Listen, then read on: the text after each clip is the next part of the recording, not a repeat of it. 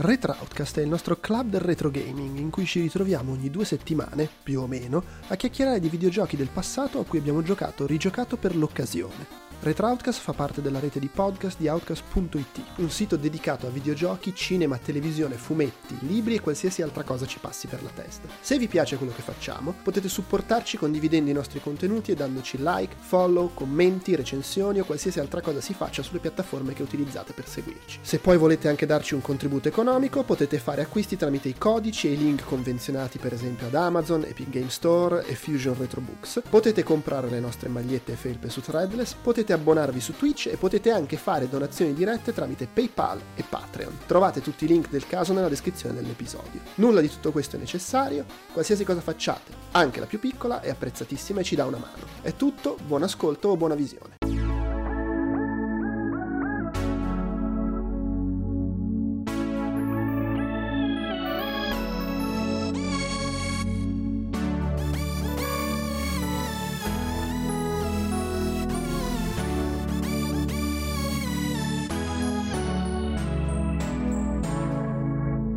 Ciao, sono Andrea Maderna, oggi con me c'è Francesco Tanzillo. Buonasera.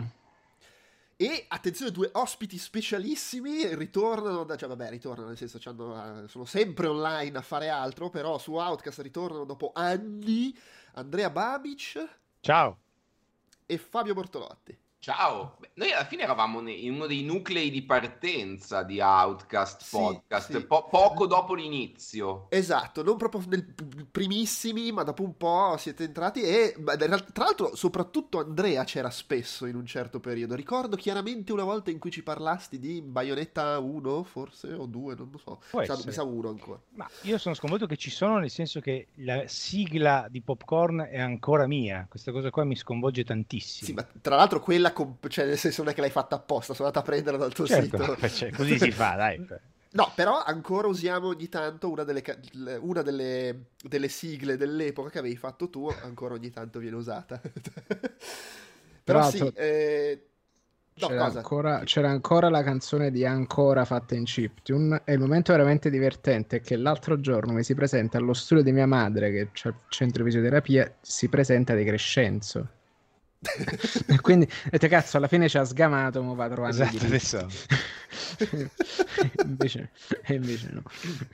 Allora siamo qui per l'ultimo episodio prima della pausa estiva, il, il season finale di uh, Retro Outcast, che è dedicato a uno, secondo me, dei giochi, videogiochi estivi per eccellenza, che è Outrun, e uh, che è un episodio a cui ci tenevo ad avere la partecipazione del duo Kenobisboch per vari motivi, eh, a parte che, nel senso, prima o poi vi volevo Retroutcast perché voi ricorderete lunghi scambi di email, inizialmente Retroutcast doveva essere un podcast che facevamo noi tre, eh, in cui si parlava di notizie, che ovviamente non è mai partito, però poi è diventato quest'altra cosa eh, che eh, adesso vi tira dentro, ma ci tenevo ad avervi nell'episodio dedicato ad Outrun perché comunque Outrun, voi e Outcast è una storia con radici lontane, con Outcast Sound Shower, con la canzone Vai Vai Vai con il Mega Drive.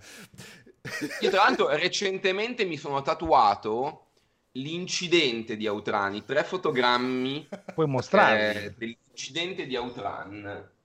Vedete? Fantastico proprio uno, due e tre della macchina, perché la macchina che fa così, così, così è bella, è una roba meravigliosa secondo me. E quindi infatti me la sono tatuata con gran dolore. Beh, incidente. motivo in più per averti. E in realtà c'è un altro motivo ed è che una delle diciamo, per chi ci segue, chi ci segue lo sa, una delle cose di, di Retroutcast, praticamente noi ogni volta faccio, parliamo di un gioco a cui abbiamo giocato, rigiocato, insomma, per, per l'occasione, eh, te, cercando di giocare il più possibile alla versione originale o comunque a riedizioni abbastanza fedeli, eh, chiaramente real hardware quando si riesce. Ecco, la presenza di Fabio oggi fa sì che ci sia il caso di real hardware più estremo, assurdo e improbabile della storia passata, presente e futura di questo podcast, perché tu c'hai proprio il cabinato in casa, letteralmente dietro di te. Che non funziona da due anni. No, eh, no, perché... non dovevi dirlo, dovevi fingere. Eh no, eh no, invece è una storia importante, perché okay.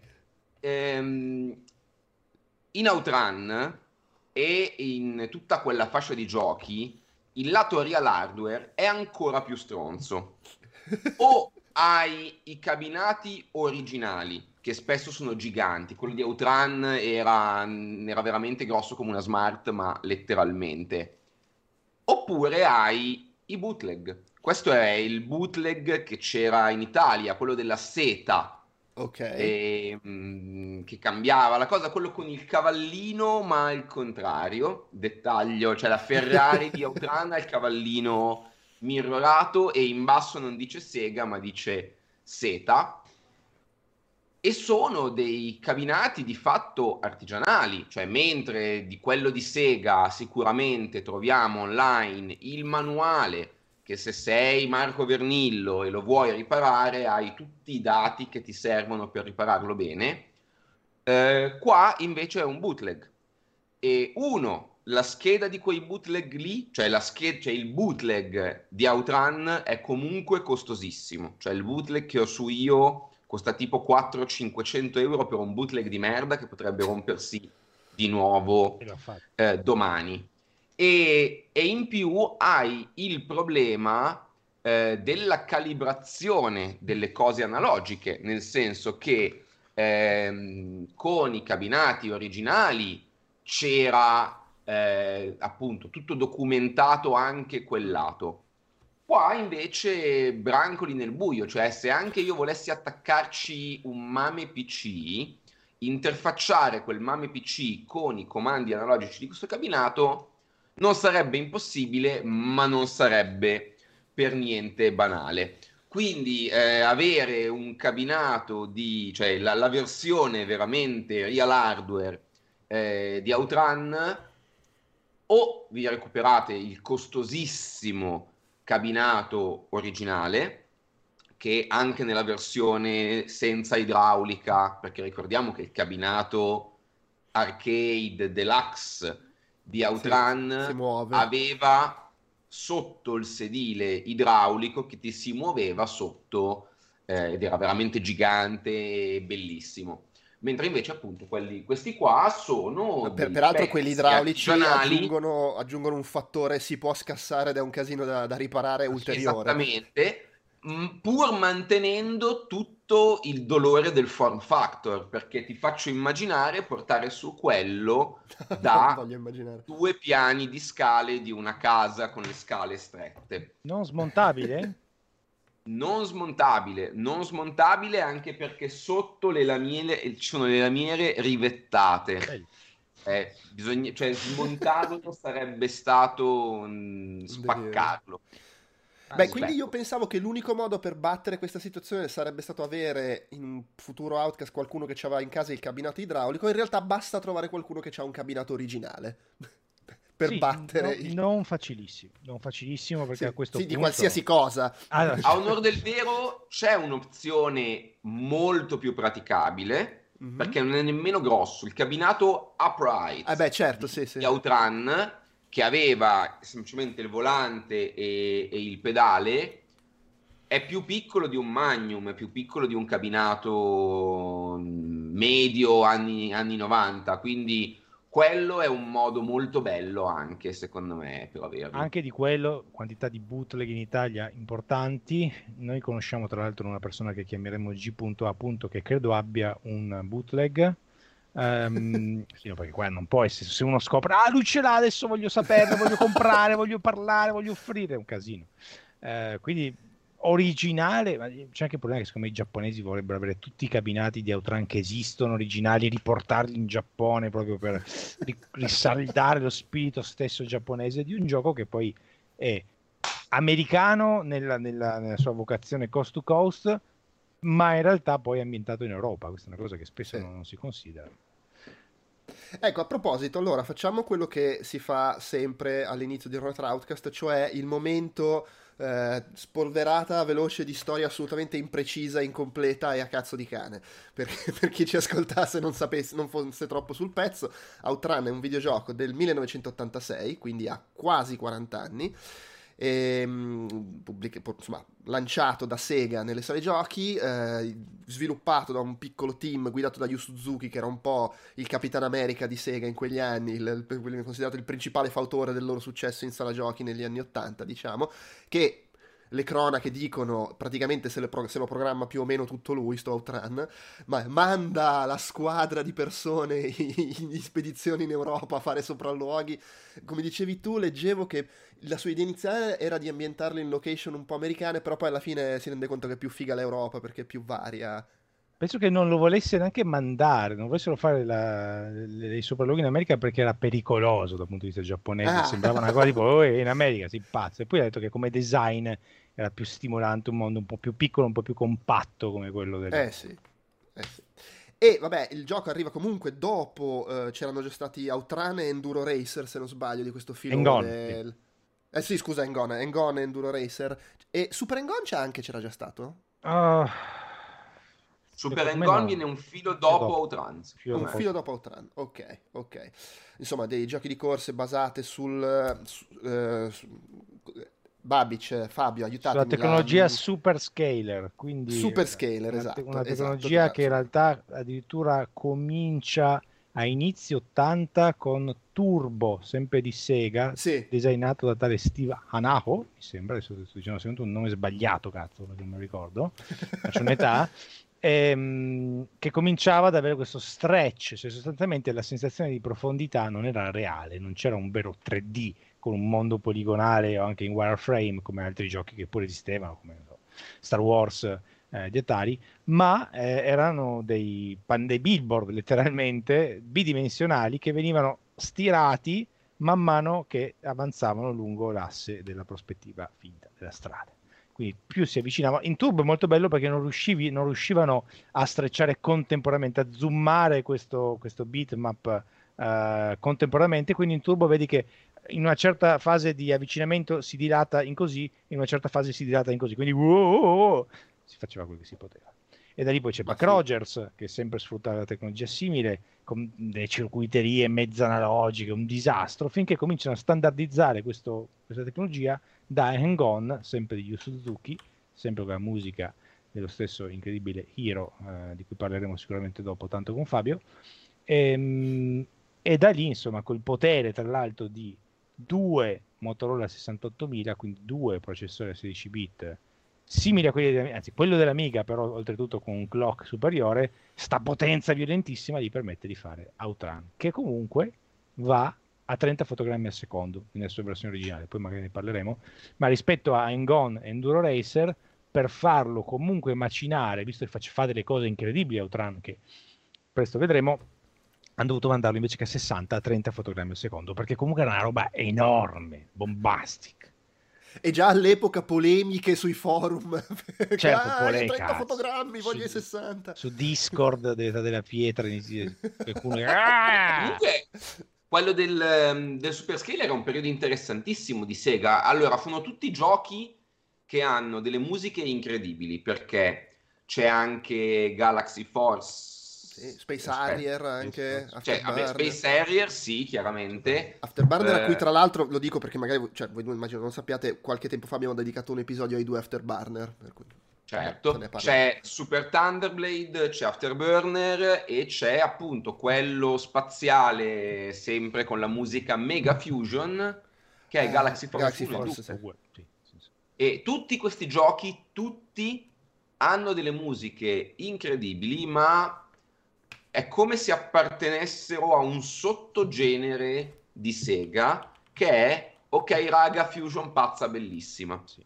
e su, tutti hanno varianti dal, da quelle più rock a quelle più caraibiche ma è tutta Fusion fatta con un set di strumenti che la stessa Sega poi non ha più fatto cioè poi comunque Sega ehm, con il passo successivo che fu Virtua Racing eh, cambia tantissimo anche la sua cifra musicale perché nel frattempo era cambiata la decade.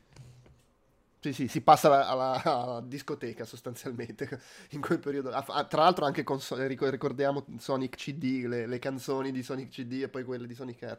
Anche Power Drift faceva un, è sì, forse l'ult, l'ultimo rantolo del film, però era, era più, anche più avanzato tecnologicamente, faceva altre robe, sì, notazioni. Sì.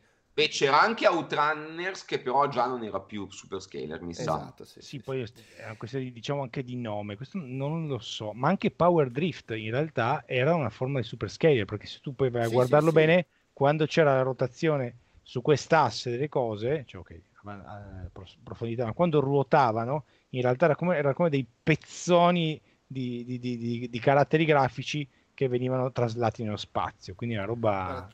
Ci, ci, giunge in aiuto Wikipedia, quindi probabilmente dice stronzate, dicendo che Power Drift, avendo un hardware potenziato, poteva fare le, le rotazioni dei fondali e dei singoli sprite mentre avveniva anche lo scaling, cioè contemporaneamente poteva fare le due cose assieme che evidentemente non potevano fare i giochi precedenti. Comunque, insomma, Outrun esce, successone, il, il, il, il, più grosso successo del 1986 in sala giochi e viene a posteriori, eh, tra l'altro, accreditato come uno, chiaramente non l'unico, però uno fra i motivi principali per la rinascita del, del, settore delle sale giochi che, come dicevamo la volta scorsa nel, nell'episodio dedicato a Dragon Slayer, era abbastanza collassato nel 1984, nel post appunto laser game, eccetera. Sì, eh, questo è molto giusto perché, perché eh, sono stati tendenzialmente quattro i momenti di grande picco del, del, delle sale giochi. Uno è sicuramente da imputare a questo effetto cassone da Luna Park dei giochi Sega cioè, um, Space Harrier da noi non tantissimo quanto poi Outrun, anche per varie ragioni, ma anche Engon, siamo un popolo evidentemente molto eh, motoristico, quindi quella roba là in Italia ha avuto un impatto veramente enorme. Ma però veramente... Eh, ma anche Space Harrier aveva il cabinato idraulico. Sì, eh. però in Italia aveva avuto meno penetrazione. Cioè, dico... Mai avuto, no, in Italia era... Era roba per inglesi. Però, però aveva... In realtà Space Harrier aveva Scusa, mi piace che dice roba per inglesi perché io ho un ricordo fortissimo di aver passato un sacco di tempo a giocare a Super and Gone, ma era nella sala giochi di un college in Inghilterra dove ho passato tre settimane un'estate. Sì, sì, beh, tanto avevano i cavi, tutto originale, avevano, anch'io quando ero andato la prima volta in Inghilterra sono rimasto di merda, cioè avevano tutti i cabinati originali con le robe, le vetrofanie, le scritte, la, la moto di Super and Gone vera, non quella tarocca, era veramente sì, sì, sconcertante. Eh... Ecco, a proposito, eh, visto insomma, più o meno il, il, background del gioco l'abbiamo dato, poi vabbè, successone, conversioni su ogni formato, con grande assente il Mega Drive. Il Mega Drive avrà Turbo Come Outrun, no? non Out... Ma stai eh, dicendo? No. Outrun l'originale su Mega Drive non ci arriva. Come no? Sì. Eh, Io no. ce l'avevo. No, sì, era Turbo Outrun su Mega no, Drive. No, no, no. No, c'era. C'era. Te lo garantisco. Ma no, allora... Te lo garantisco, sì. aveva anche una traccia in più. Sì. Allora era tu- no, ma c'era anche Turbo Outrun, perché mi ricordavo che uno di sti giochi c'era su Mega Drive anche, bizzarramente credo... non ce l'avevano convertito. Allora forse era no, Afterburner, avevano fatto Afterburner 2. Sì. Su Mega Drive. Ti dirò, su Mega Drive io ce l'avevo, l'ho, l'ho rotto, l'ho disintegrato. Aveva un grande difetto, ossia che le parti in cui non vedevi sotto, le parti di discesa tecnicamente, dove tu eh, non ve- vedevi il culo della macchina e vedevi poco sotto, erano un po' troppo lunghe e un po' meno leggibili di come erano in sala giochi, quindi era proprio mh, faticoso. Sì, sì, sì, no, ma mi devo essere confuso con Afterburner, perché mi sa che è Afterburner che hanno fatto il 2 su Mega Drive e non l'1. Tra l'altro è, è complicata questa di Afterburner, perché in realtà Afterburner aveva due revision sostanzialmente, cioè il gioco, il, l'hardware era lo stesso, tu non Beh, trovi... Certo, sì. Quindi c'era Afterburner 1, ma Afterburner 2 non era altro che una revision che ti cambiava il titolo e infatti è, è, è abbastanza confusa come cosa. Non è che, che, poi, che hai dei console su cui è Afterburner 1 Afterburner 2 di solito, cioè è Afterburner oppure si chiama eh, Afterburner vabbè, 2. c'erano un po' di differenze. Ma è una roba che... Cioè, eh, questo era com'era lo sviluppo di queste macchine Sega, perché la stessa identica cosa succede con Galaxy Force eh, Galaxy Force 2 è, Gala- è, una revision di Galaxy, Galaxy Force. Force 1 è, non esiste, cioè è introvabile, perché c'hanno così poche macchine. C'è su Mame. Non so, na- non so neanche se c'è su Mame, adesso controllo, ma mi sa di no, perché fino a un po' di tempo fa non era mai stato dampato perché non si trovava il dump, cioè esistevano, praticamente avevano bruciato tutte le EPROM del gioco sostituendole con la Revision 2. Vabbè, era un po'. Tra l'altro di tutti questi giochi segnalo che eh, se avete hobby costosi come i vinili, eh, su Data Discs, Data Discs fanno delle riedizioni di pregio infinito di colonne sonore dei videogiochi e hanno fatto tutti questi, hanno fatto Outrun, hanno fatto un disco bellissimo che è da un lato Super Thunderblade, che è una, un'altra mina incredibile a livello musicale, e dall'altro Galaxy Force, e hanno fatti tutti questi qua tempi dispari di, di, di, di, di Super, la di Thunderblade sono una roba completamente folle. Outrun no, è ancora quella, quella scusa, vai. No, vai, vai, dici, finisci, prego, figurati. Ok, che tornando al discorso della musica, ma poi ci torneremo ancora, ogni gioco nel canone musica fusion aveva un certo tipo di orecchiabilità un po' più progressive con tempi pazzerelli per darti un senso di ansia maggiore come in Thunderblade Outrun è la goduria proprio della strada che scorre questa musica cioè, ah. sì, Detto, a livello insomma, di cabinato è... ecco, scusa, c'era un, c'è il cabinato di Afterburner che compare dentro Terminator 2 è vero sì. E eh beh, beh, comunque insomma in quel periodo lì apparivano nei film eh, i, i, videogiochi cabinati.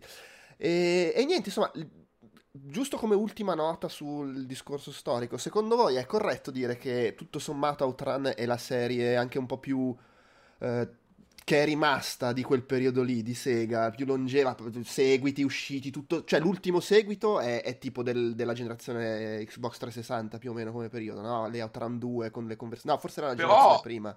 No, Però eh, sì, cioè, sì. Quella, alla fine è quella che è andata avanti e tutto sommato con più costanza, perché Afterburner, per esempio, sì, ne hanno fatto uno qualche anno fa, però Climax.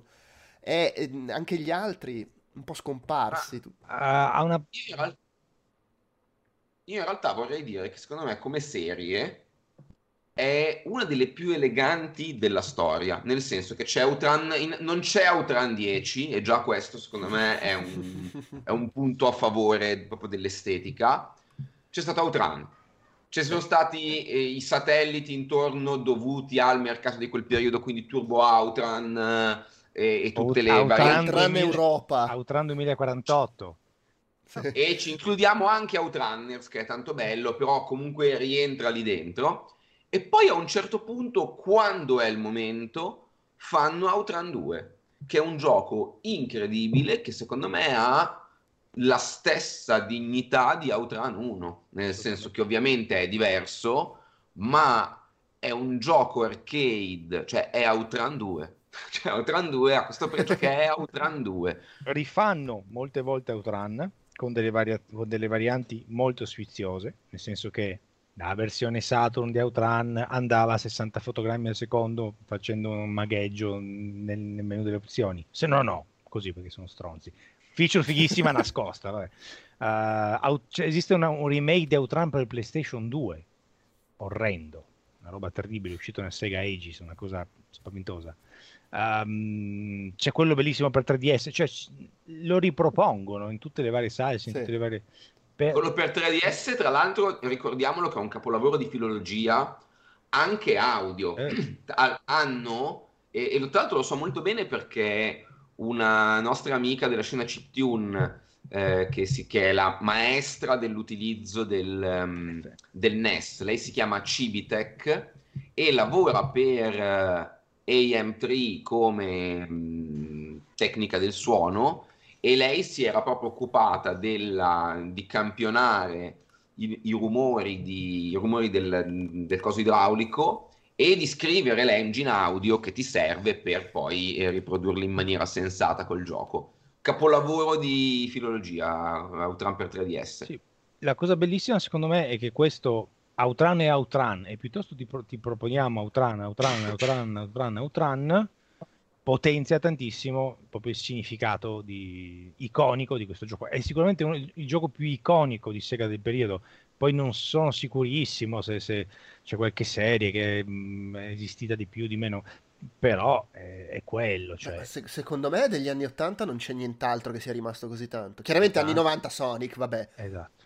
Sonic anni 90. Eh. No, anni 80 come, per quanto vorrei che fosse Flicky e Wonder Boy, però no, ma... Wonder Boy è una roba a parte perché in realtà è una terza parte pubblicata da Sega, della West. Beh, Wonder Boy ha avuto il suo momento, cioè c'è stato un sì. momento in cui Wonder Boy era probabilmente la loro roba più... Però non era veramente loro, voglio dire, cioè era era una... Sì, no, è chiaro.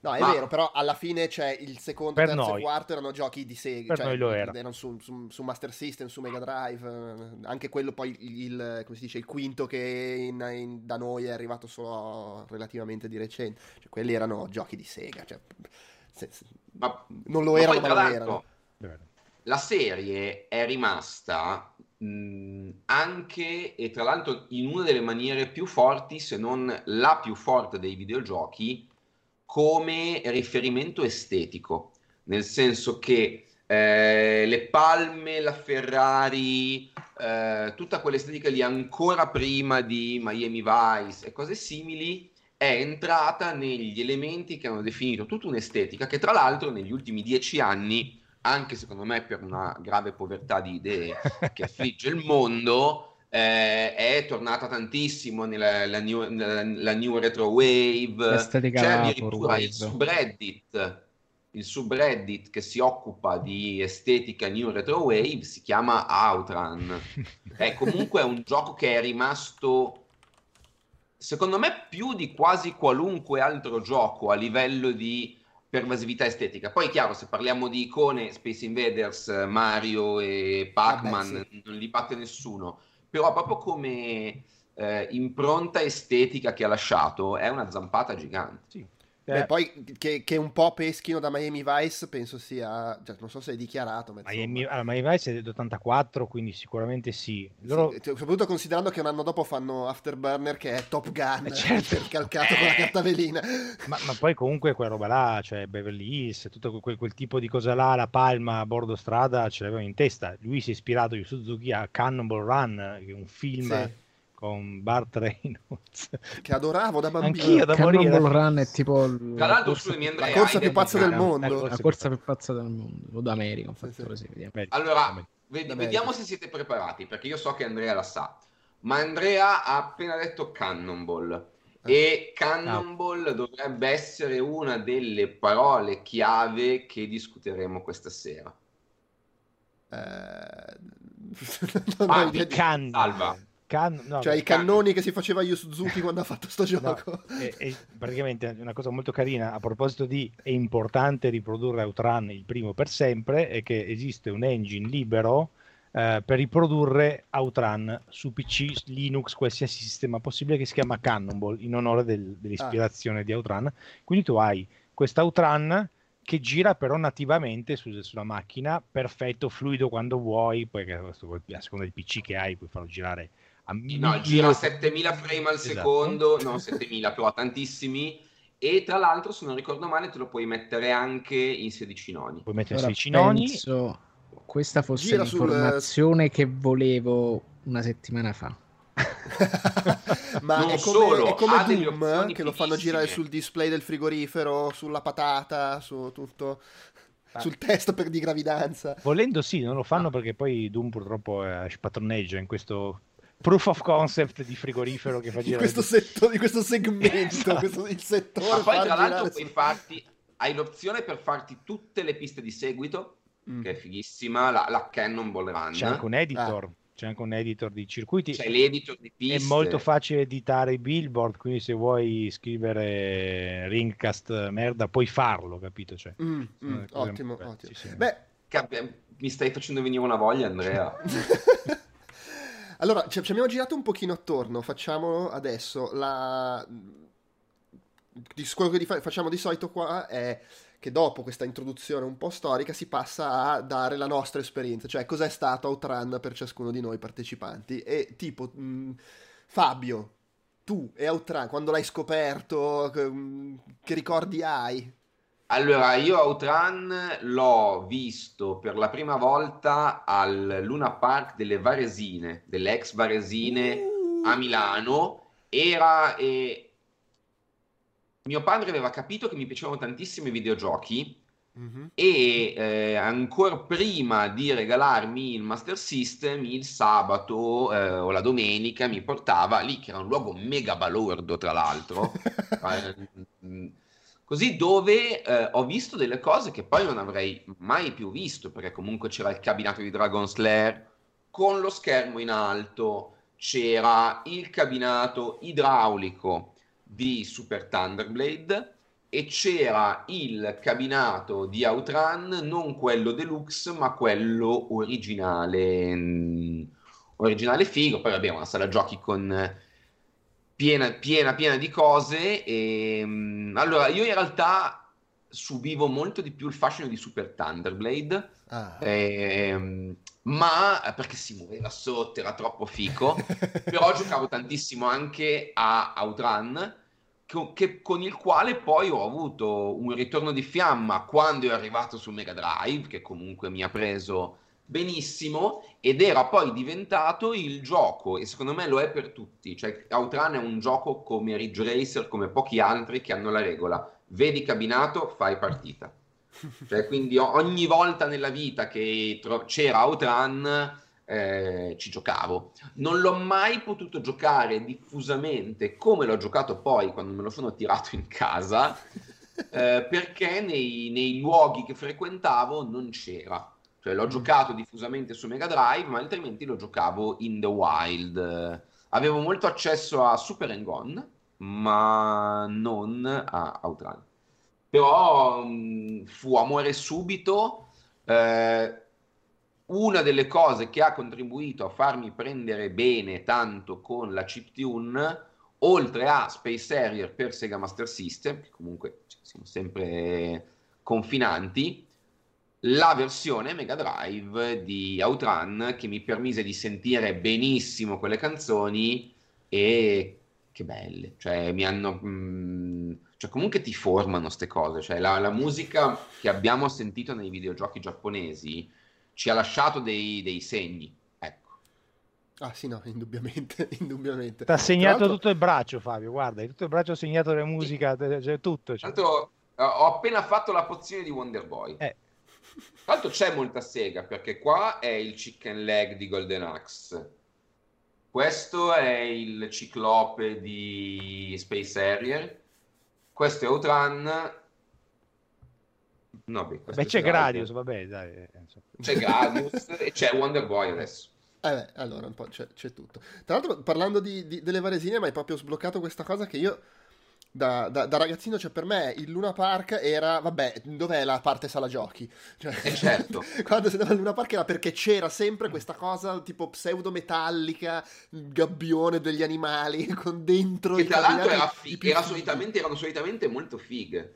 Sì, sì, sì, e ho, ho, ad esempio ho un ricordo di un posto relativamente vicino a casa, ma non ho la minima idea di cosa fosse, se un, un Luna Park, una roba itinerante, ma mi ricordo questo posto vicino a casa e mi ricordo che c'erano track and field e coso, ehm, las- quello su Laserdisc, eh, Fox, no, quello del, del caccia Firefox. su Laserdisc. Firefox, esatto. Bello. Però sì, l- dove c'era Luna Park c'era la sala giochi, oppure quando c'era la fiera di Milano io ci andavo solo perché sapevo che c'era il, la parte con la sala giochi, con tutte le robe nuove. Detto questo, io Outrun sicuramente ci ho giocato, ma mi sa che io ero molto più su Turbo Outrun. Un po' perché c'era il turbo. ah, il turbo, figata! ma poi eh, è in Turbo Outrun che è proprio una delle primissime eh, piste ci sono gli archi sopra che ci passi sotto. Eh, mentre in Outrun sono abbastanza avanti, se non cioè, sbaglio. No, no, no, a sinistra ci sono già dal secondo. Ci sono già dal secondo, ok. Per, non, non so, io ho sto ricordo che secondo me ho giocato di più a Turbo Outrun, ma in realtà probabilmente di questa serie qui la cosa a cui ho giocato di più sono state quelle tre settimane incollato alla moto di, di Super Gone a inclinarmi a destra e a sinistra. Col turbo col Comunque. turbo, perché ci voleva il turbo. Eh, sì, allora, probabilmente il mio problema è che era ancora il periodo in cui mi scoglionavo in fretta, cioè era troppo difficile secondo me per me Outrun bambino e alla fine finivo per giocare ad altro, però mi, mi ricordo che mi, mi, piaceva tantissimo perché c'era sta grafica fuori di testa, sti paesaggi meravigliosi. E poi io sul, della serie ho amato un sacco Outrunners e in realtà non so se Outrun 2006 Coast to Coast era una pseudo conversione di Outrun 2, no? Era Outrun 2 con delle robe era. Sì, con i livelli diversi, con tutti i livelli differenti. Sì, con... Ok, perché io avevo e quello... con le challenge in più. Esatto, io avevo quello su PS2 e PSP con questa opzione avveniristica che col cavetto USB potevi spostare il salvataggio e mi ricordo ci giocai tantissimo a casa e poi spostavo sulla PSP e ci giocavo in metropolitana per, andare al lavoro. Anch'io c'avevo, ma io Outrun 2 l'ho giocato in tutte le possibili salse, anche perché poi l'avevo l'avevo forse recensito per PSM. Ah, possibilissimo. Beh, era, e... era, era, era, probabilmente il 2006 allora quello recensito. Ed era proprio bello, era proprio bello anche sì. su PSP. Eh, ma poi, eh, beh, Babici, io te abbiamo un aneddoto su, questa, su Outrun. Ti ricordi? Io, te dozzina, e però... Resistance. Cos'è? Ti ricordi io, te, Outran e UK Resistance? Ah, certo, c'è il concetto di cieli blu stesso, certo, era fondamentale. Cioè... Beh, UK è lunga, è lunga, però sì. Cioè, Vai, raccontala. No, c'è, c'è questo sito UK Resistance che non c'è più, forse esiste ancora, è gestito da un giornalista, Gary Caplack, un giornalista inglese, che ha questo sito della Madonna, eh, satirico sui videogiochi sostanzialmente. Lui poi lavorava anche per la rivista ufficiale Xbox, per dire, cioè era un giornalista vero, tra virgolette.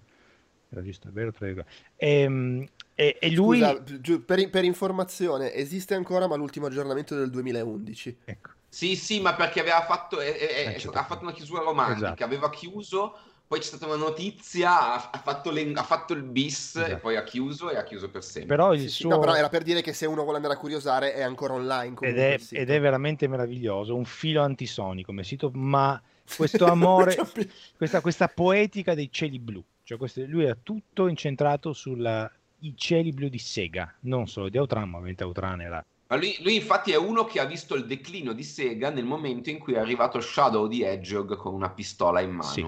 Lui gli ha detto no, fermi, non avete capito un cazzo, un cazzo del perché facevate roba esatto. bella. Poi lui era in scimmia, è in scimmia perché uh, Outrun 2 per Xbox e Outrun poi 2006 Coast to Coast erano sviluppati da Sumo Digital nella versione mm. casalinga, quindi tutte le aggiunte, le challenge che non ci sono in sala giochi, in sala giochi ci sono molte meno opzioni, in sala giochi non c'è tra l'altro il, cost to cost come lo conosciamo in sala giochi, mm-hmm. c'è una specie di due enhanced ma non è...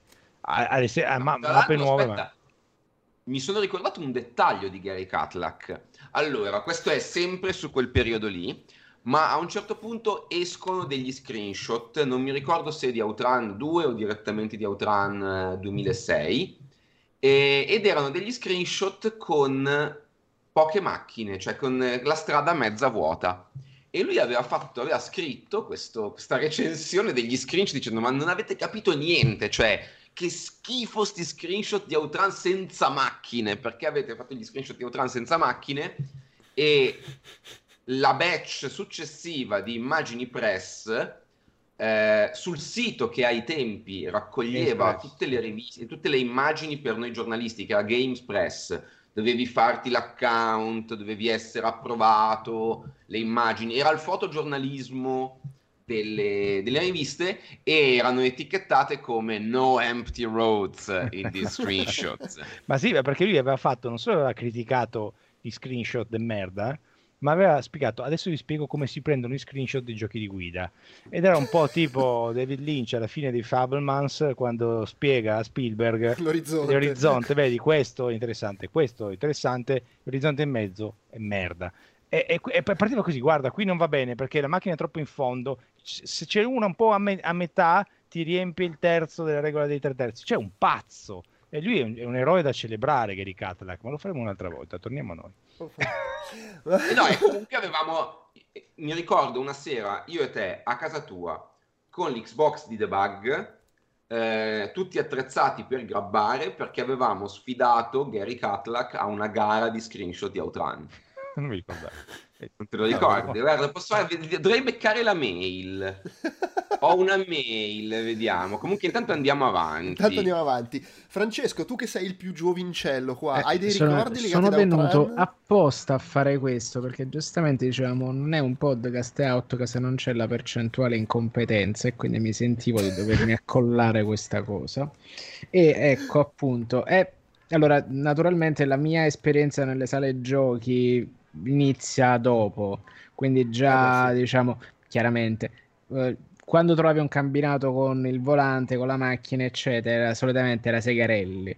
Quindi già mm-hmm. tutto un altro immaginario, tutta un'altra cosa, eccetera. Però, eh no, col cazzo, se poi pensi che mi ammazzo di Dirt, voglio dire, cioè, ha, ha, tutto senso in effetti. Eh, qualcuno potrebbe dire anche come guido la macchina, però vabbè. Ecco.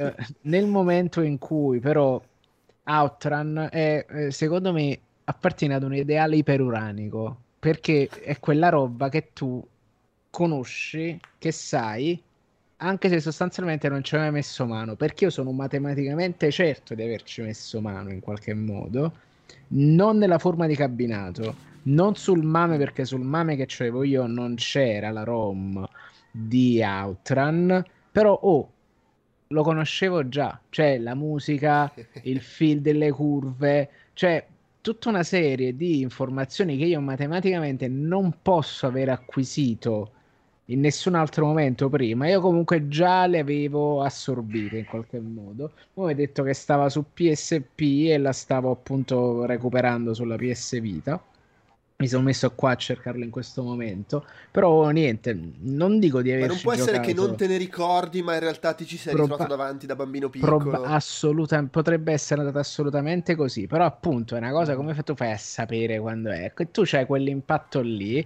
e quell'impatto che comunque ti trasmette piacevolezza. E, e soprattutto ti trasmette piacevolezza perché ci sono, penso, le tre cose più belle nel modo in cui sono messe insieme in quel modo là, ovvero la musica chill. Il sole, il mare, le bionde, non voglio fare sfregio per le brune o le rosse che magari si, ci sentono e si offendono, è quella situazione di libertà, quella, eh, quella costa, uh, non dico l'incidente perché è brutto, però comunque tutta quella roba messa insieme, le macchine, cioè la macchina, perché là è la macchina, tutto messo insieme costituisce un, mm, una esplosione sensoriale che è che esiste nel tuo subconscio ancora prima di giocare. Quindi c'è quella sensazione immediata di familiarità che tu che ti risulta la cosa più naturale, pur avendo dei picchi di difficoltà che secondo me è anche abbastanza stronzo. Ma quello probabilmente dipende dal fatto che ci ho giocato su Mac con un pad di PlayStation 4. Quindi mi metto no, vabbè, ma è un gioco dell'86, è, è stronzo per definizione. Eh, sì, ma giustamente sì, perché è bello, chill, tutti amici, tutti cari, però comunque sgancia. Quindi... No, ma poi aspetta, c'è un dettaglio, è un gioco fatto per il volante e il pedale. Sì, è vero anche quello. E c'è una grossa differenza nell'avere un'espressione analogica sul freno e sul e sul, sull'acceleratore e sull'avere il volante. Esatto. Ma anche Perché solo usare le, la levetta analogica comunque ti, ti, dà un vantaggio rispetto no, a giocarci con la tastiera. No, aspetta, io ho giocato con la croce, croce direzionale, quindi attenzione. Eh, eh, vabbè, uguale, nel senso perché... Dico una cagata è stato uno dei primi ad avere il force feedback. È stato, penso, il eh. primo arcade ad avere il force feedback. Sono abbastanza sicuro, sì. o il primo che ho visto. Ma tra... io... Ne... io ho proprio cioè, se penso ad Outrun, poi magari è Turbo Outrun, non lo so, però il mio ricordo è veramente il flash, cioè non, non, ricordo grande... Il mio ricordo è io che mi siedo dentro a sta roba, sono ammaliato e perdo subito. Questo è il mio ricordo di cioè, esatto. al, al secondo segmento, probabilmente. Beh, complimenti. Complimenti. addirittura. Sì, beh, addirittura. Ma la prima volta... volta muri sempre al secondo segmento, perché tu all'inizio è, è, strano da spiegare. Non dico che c'hai una, quasi una sorta di rispetto per quello che sta succedendo, però te lo fanno usare. Cioè ti fanno usare quella sensazione di familiarità, di cose, eccetera. E poi inizi a capire che tu non puoi sbagliare una curva in tutto il primo segmento. Una volta che inizi a subentrare questa consapevolezza del fatto del tempo che scorre, del fatto che gli errori si pagano, perché si pagano dal punto di vista monetario, letteralmente. cioè, tu stai là e inizi ad andare in soggezione. Vai in soggezione e perdi di più. Perché io, prima partita fatta arrivo nono e poi il resto è tutta quanta discesa. Tut, tut, una discesa eh, infernale. E c'è solo una prima volta nella tua vita in cui vedi per la prima volta il livello che non conosci. E eh, quello per me, quando, cioè io quando vedevo per la prima volta apparire gli ultimi livelli, ma io proprio mi gasavo. Eh, vabbè, sì, e questo è un punto che forse non abbiamo detto, o forse sì, ma il fatto che il secondo livello di Outrun non è sempre lo stesso, perché Outrun ha una struttura a bivi, a triangolo di tartaglia tecnicamente, l'ho letto su un numero di videogiochi e computer, quindi deve essere corretto, ecco lo stiamo vedendo proprio adesso nell'immagine, quindi questi bivi fanno sì che tu il secondo stage due volte avrai quell'angoscia. Il terzo stage, tre volte avrai quell'angoscia. In tre partite diverse ci arriverai e succherai. Perché è verissima e, questa cosa. E oltretutto, più vai a destra, più sono difficili sì, i livelli così, parte, no? Da una parte sono più brevi, ma più difficili. Sì, anche se secondo me il, la mia route per il 1cc è destra la prima perché a sinistra c'è una con, eh, le, con gli archi intorno che è, che è, rognosa e poi tutto a sinistra. Ora, Vabbè, concordo con te perché destra tendenzialmente è più difficile e ci arrivi anche man- cioè ci arrivi anche tra virgolette in maniera più difficile. Sinistra vai più sciolto, però gli archi sono stronzi sono stronzi gli archi, anche... ma soprattutto i cartelloni. Tipo, ho perso il conto delle volte, penso sulle 13 o le 14 volte che mi sono scan- schiantato in faccia al cartellone dei gelati. Poi ma dopo poi, c'è il cartellone della moto. A, a prescindere che siano più difficili davvero o meno, ti mettono ansia gli archi. Beh, da... Però, a fuori di giocare, capisci che Outrun è un gioco onesto. Quando Outrun ti dice rallenta, perché se tu guardi i cartelloni c'è scritto... Mm-hmm devi rallentare. Non c'è modo di non, e se tu rallenti lì, cioè quelle sono le, cioè Outran ti dice occhio che questa è una curva dove esci. E, ehm, ed è una lingua, una volta che ci fai che è una lingua così chiara, che è incredibile, cioè no, a livello è, di... È vero, è indubbiamente onesto rispetto soprattutto a tanti altri giochi dell'epoca, ma del resto se lo può permettere, nel senso che comunque è un gioco che, eh, se sei bravissimo, arrivi in fondo e lo finisci, non è che stai lì, av- vai avanti a giocare 4 ore perché sei fortissimo, lo finisci a posto, avanti sì. il prossimo. Finito il quinto stage, gli...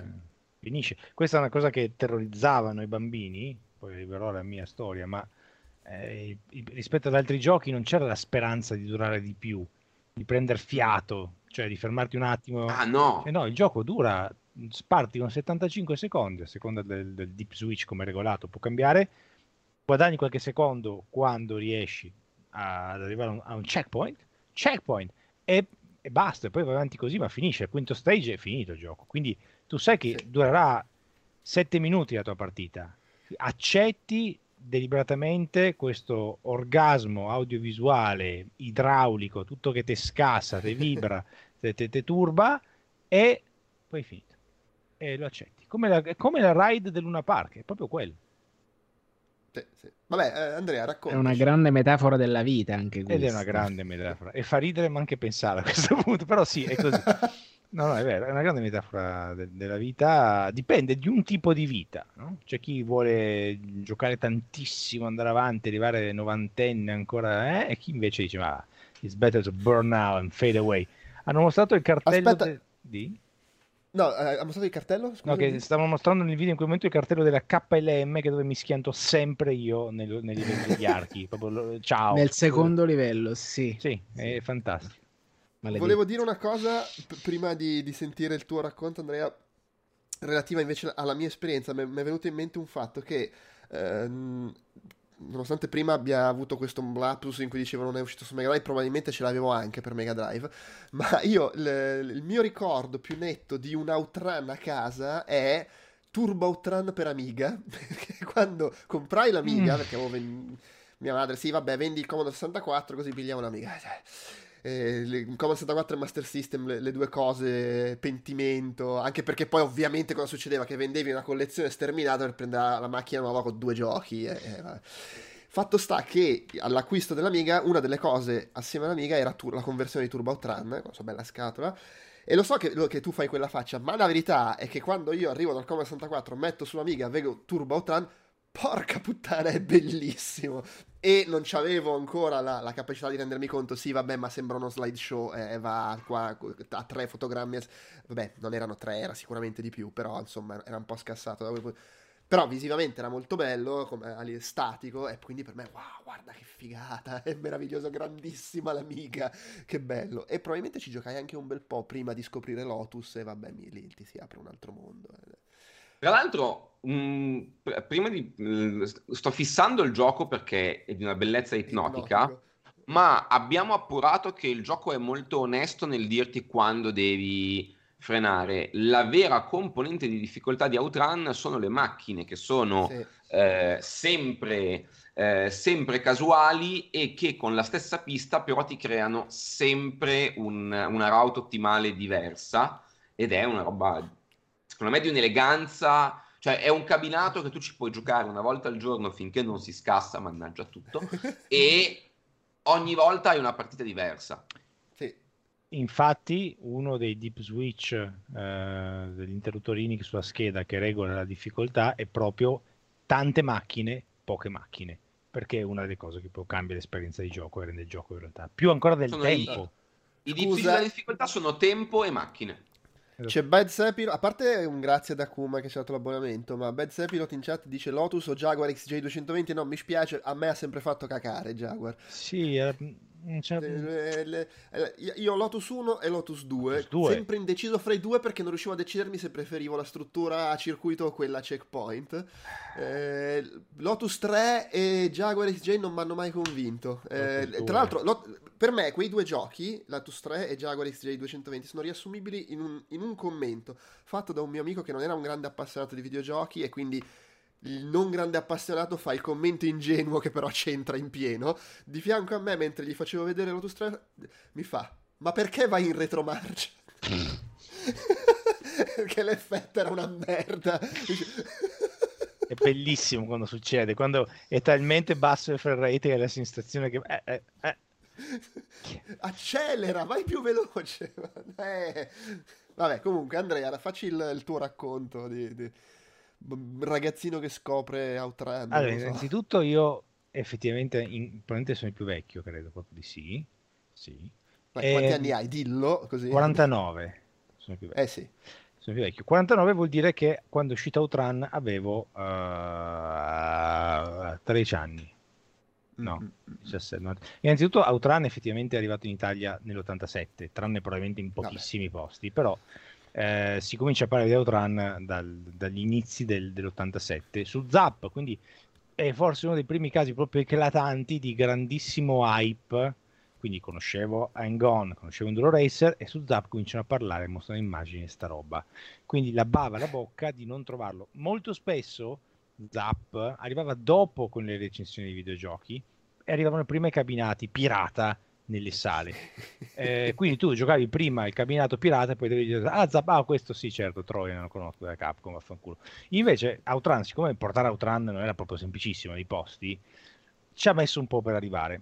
Quando è arrivato è stato ovviamente eh, devastante cioè è stata una cosa la bava la bocca capire che non capivo niente di giochi di guida proprio nulla, non, non, non capivo il concetto e tuttora ma tendenzialmente il problema di rallentare non mi riguardava è eh, sempre stato anche il mio problema con questi giochi qua. Ma come? Ma perché dovrei lasciarla perché dovrei Cazzo, così figo, corre al massimo a 293 km all'ora.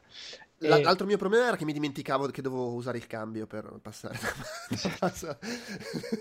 eh, assolutamente cambio. Già due marce, troppo, troppo due marce. Infatti non, Beh, comunque... non a caso comunque più accessibile di quello di Atari col cambio, la frizione, eh, hard driving. Driving mm, madonna mia, che incubo. Che incubo, totalmente assurdo, vabbè, completamente.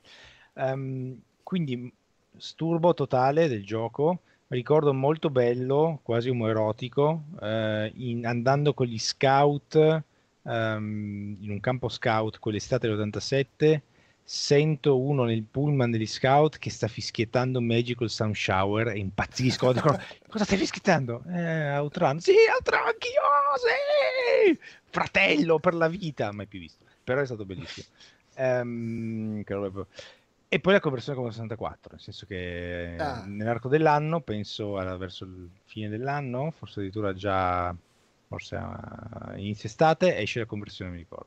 No, è stato fine dell'anno. Esce la conversione eh, che è orribile, ma è la conversione. Eh, infatti volevo chiederti, perché io continuo a tirarlo fuori in maniera quasi sessuale, ma oh, nei miei ricordi era Turbo Outrun quello che veniva celebrato per Commodore 64 sì, sulle eh, riviste. Sì, sì, okay. perché ovviamente c'è la musica dell'impronunciabile Arun Tell, ma che tra l'altro è uno degli esempi principe, nonché uno dei primi esempi dei cosiddetti Digi sì. del Commodore 64 che erano questi sample vocali che il Commodore non era fatto per avere, ma che sfruttando quanto era fatto male il Commodore, ossia il fatto che avesse un residuone di voltaggio enorme, eh, con un POC sul registro preciso del SID, eh, facevano fare un click a questo residuo di voltaggio facendo fare tantissimi click molto veloci puoi fare pulse code modulation e quindi facevano questi sample di merda bellissimi esatto.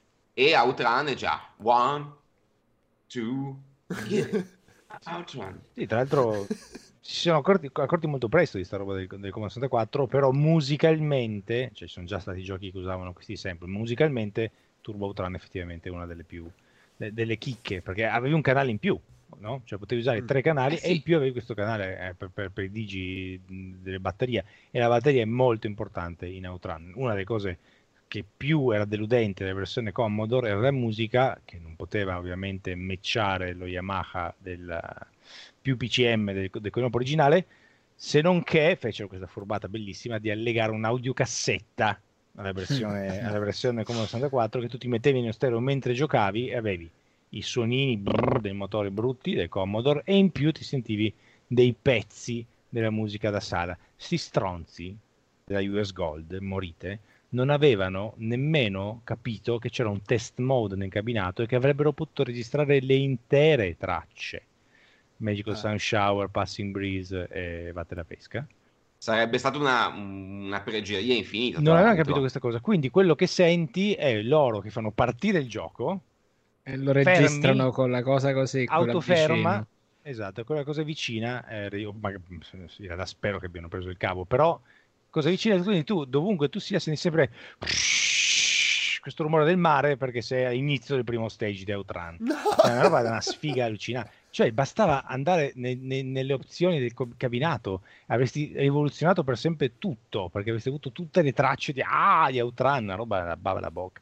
Niente una delle primissime cose che ho Questo cercato fa, su internet. Fa, fa capire, è un, è, un, è un, ottimo esempio per far capire come funzionavano le cose all'epoca. Alla cazzo, a cazzo di cane. Cazzo di cane. Tu pensa, lo dicevo, lo dicevo ad Andrea oggi, ma io il primo viaggio che ho fatto con la macchina da solo, cioè la prima volta che a 18 anni ho preso la macchina da Milano e come un adulto sono andato fino in Liguria, come un adulto ero andato dal mio amico che aveva eh, il PC con l'inserto fichissimo per le musicassette e mi ero fatto, avevamo scaricato da Napster la musica di Outrun e poi me l'ero messa sulla cassettina per ascoltarmi Magical Sound Shower mentre mi faccio il passo dei Giovi, ecco. C'era su PC in epoca Sun Blaster un programma che non mi ricordo come si chiamava che praticamente ti leggeva i MIDI ma gli metteva dei sound bank abbastanza fighi era un programma di un giapponese, cazzo, non ne aveva mai parlato Fabio, una cosa molto importante che dobbiamo scoprire. Ah. Praticamente dei, dei, sì, dei, dei, banchi sonori, però non il General MIDI, dei banchi fighissimi di un giapponese, una roba tutta e il MIDI di Outrun era Boh, la roba diventava una roba super bombastica. Ma ho capito, ho ca- minchia ce l'avevo eh, io in effetti, cioè. era uno dei software della Sound Blast. Non lo so, so che era di un giapponese, che il coder era giapponese, quindi ma era una roba che tipo, bah, completamente. La musica di Run è fondamentale nella sua iconicità, su questo proprio non, non ci si può scappare, perché perfetta...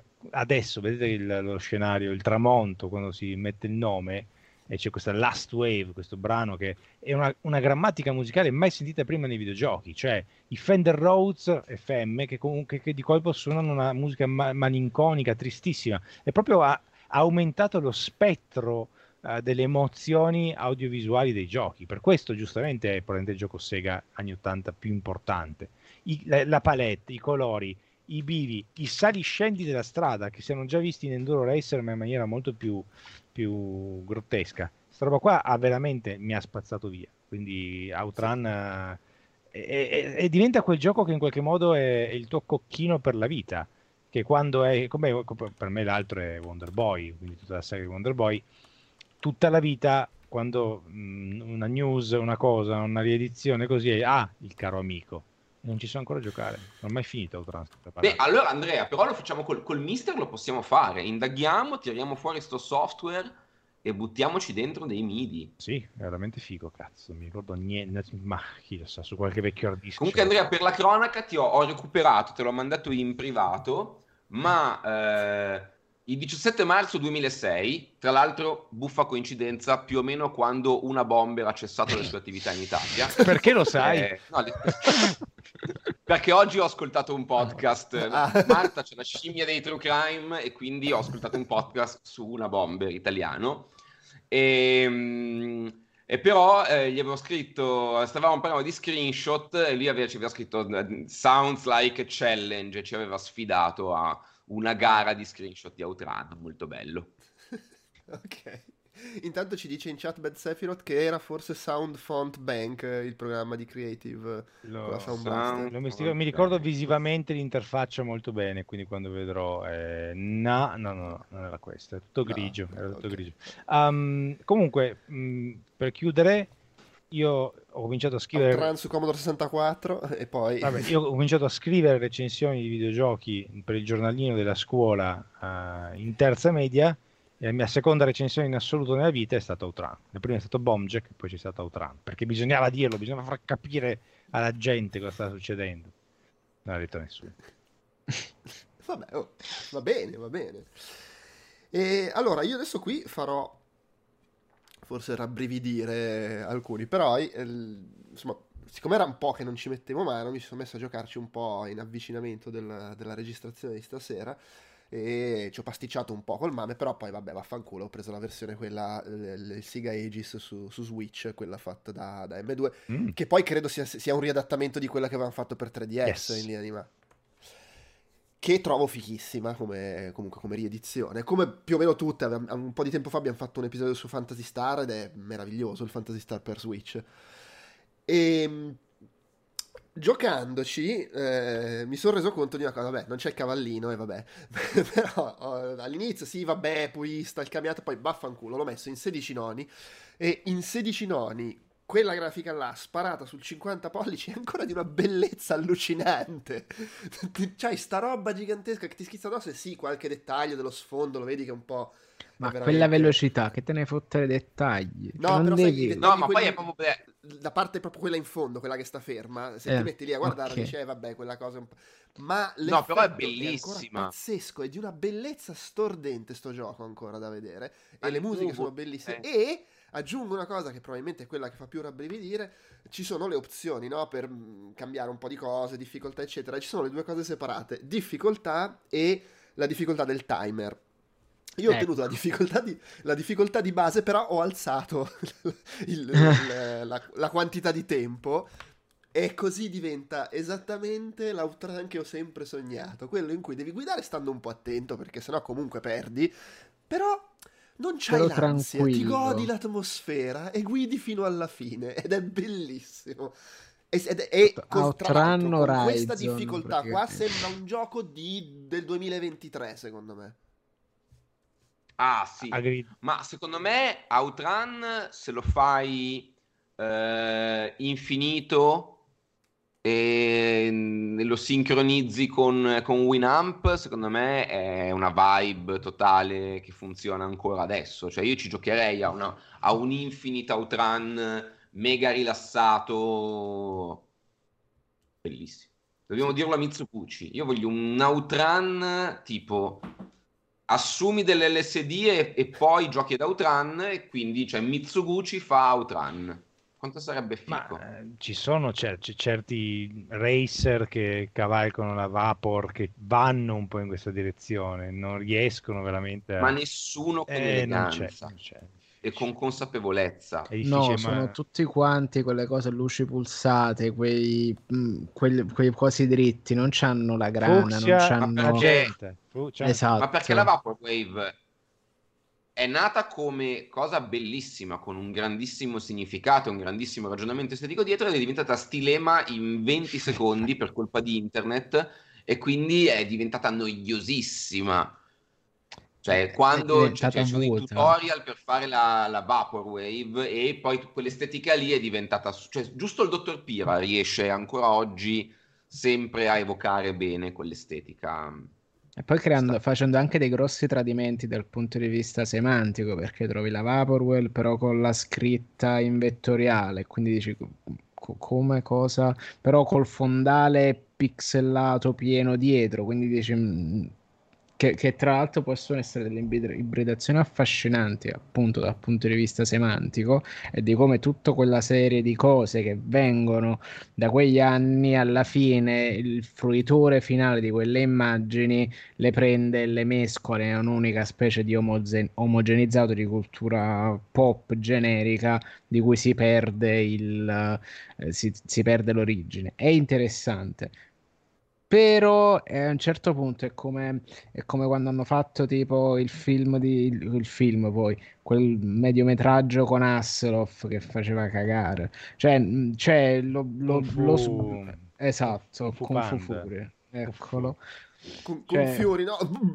Mamma mia. Eh, con vuo, con fuori. Ecco, è roba quello. proprio inutile. Cioè, era un possiamo farlo? Sì, possiamo farlo. Lo volete? Sì, lo vogliamo. Ti diamo i soldi. È bello? No. No. Forse non lo volevamo, però. O il, DL- o il DLC di Far Cry 3. Che pure là, secondo me, la gente si è scippata i capelli, ma non ha capito quello che stava guardando, non ha capito quello che stava giocando e quindi l'ha scambiata per uh, una roba interessante. Ma... Però è la roba più bella che ha fatto Ubisoft fino a Mario Rabbids Kingdom Battle. Eh. Volevo dirlo, cioè non posso. Non, ma non proprio ha... da, se, da, da, quando è stata fondata Ubisoft. A, a titolo personale mi permetterei mai, mai opinions, eccetera. Però, eh, no, dai. Allora, secondo me quello era un omogenizzato, gusto personale, quello era un omogenizzato giusto. Mm. Anche per la pregevole traduzione di Fabio Bortolotti, che ci mise dentro la salma di Mike Bongiorno, ricordiamolo Te lo ricordi questo, Fabio? C'è un livello di conflitto di interessi stratificato in questo visto? della conversazione. Complicatissimo. Però, no, però eh, sono d'accordo che gli omogenizzati è veramente cioè, difficilissimo da fare e omogenizzare Outran ci hanno provato tantissimi, anche un po' appunto un po' di voglia di Ridge Racer, tipo Ridge Racer Type 4.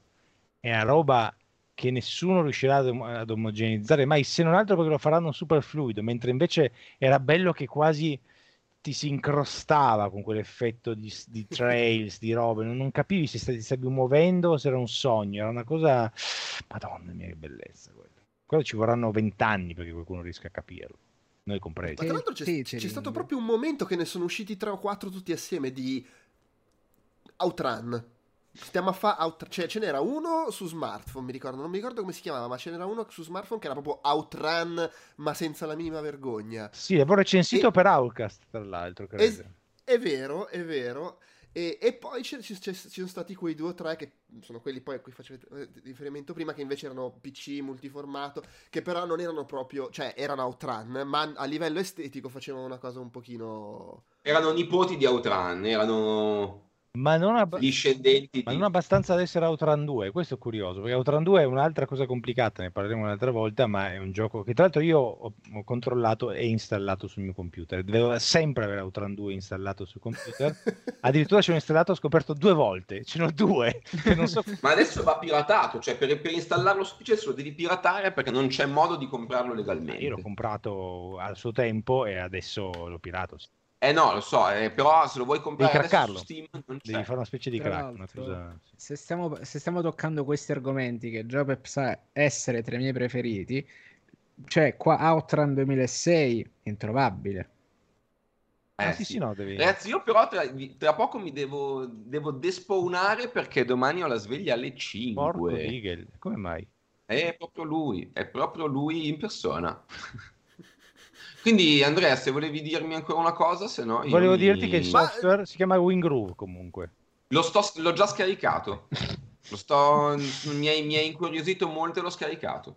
Se c'è qualcosa che vuoi aggiungere tu, che vuoi assolutamente dire su, su Outrun uh, prima di abbandonare? No, ne ho detto un sacco. Ne ho detto, ho detto le cose che nella mia anima c'erano su Outrun, direi che sono uscite più o meno tutte. Va bene, allora se, se, devi andare, per carità, non, non, ti trattengo. No, no, no, no, ma con calma, però se, mm, se duriamo ancora mezz'ora, io tra cinque minuti mi, mi disattivo, ecco. Allora, tu senza dire niente scomparirai a un certo punto. Stacco. ti sei schiantato contro uno degli archi a, a, bordo strada e c'è una bionda che ti sta menando di fianco alla macchina e ti trascina via. Eh, anche quella roba là. Cioè, vedi, ogni cosa di Outrun eh, non si butta via niente, come il porco Outrun. Cioè, le scenette... Beh, le, le, se vogliamo parlare di dettagli, una roba che a me ha colpito ri, rigiocandoci adesso eh, che è veramente una cazzata, però oh, l'ho trovata un, un, dettaglio che secondo me non era scontato che ci fosse. Quando tu arrivi alla fine di una sezione, no? scegli da che parte andare, prosegui e per proseguire c'è l'immissione, cioè tu ve- sei andato a destra e vedi, vedrai che a destra c'è una strada che sta andando parallela in cui tu ti vai a immettere, non è che semplicemente continua la strada che hai imboccato. Che di nuovo è una cosetta da nulla, para una cosetta da nulla che ho notato e ho detto ma che figata sta cosa, hanno fatto proprio l'immissione, il cavalcavia quasi. No, e poi non l'abbiamo detto, ci furono cinque finali. Sì, i finali, il cammello. Che tra l'altro, visti oggi, fanno ridere perché li puoi ricategorizzare. C'è il finale patriarcato. eh... sì, totalmente. C'è il finale cuckold che è così e c'è il finale locura, quello con i cammelli il genio e tutto. Lampada, certo. Esattamente. E altri due che non mi ricordo, però sono tutti molto molto belli. Sì, sì, sì, sì, sì. Eh no, ma è... Sì, vabbè, patriarcato è anche un po' tutto il gioco, probabilmente, se vogliamo. La, la, la bionda... Ehm, aspetta, aspetta, aspetta. Cosa ne sai di chi è quella bionda? E di chi è quel pilota? Cosa ne sai di chi è quella macchina?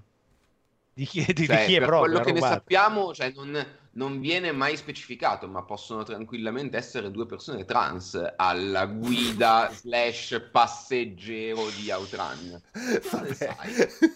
Non è mai, Sega non si è mai espressa. Ma come... È un silenzio che io trovo assordante. So Però come ci esprimiamo su questa fantasia muscolare macchinistica? Eh, cioè, noi abbiamo goduto, abbiamo avuto la fortuna di poter vivere con un'incoscienza estrema questa poesia del motore questa poesia del motore che, che brucia senza senso. Potrebbero essere tutte auto elettriche. Forse sono tutte auto elettriche, molto ecologiche.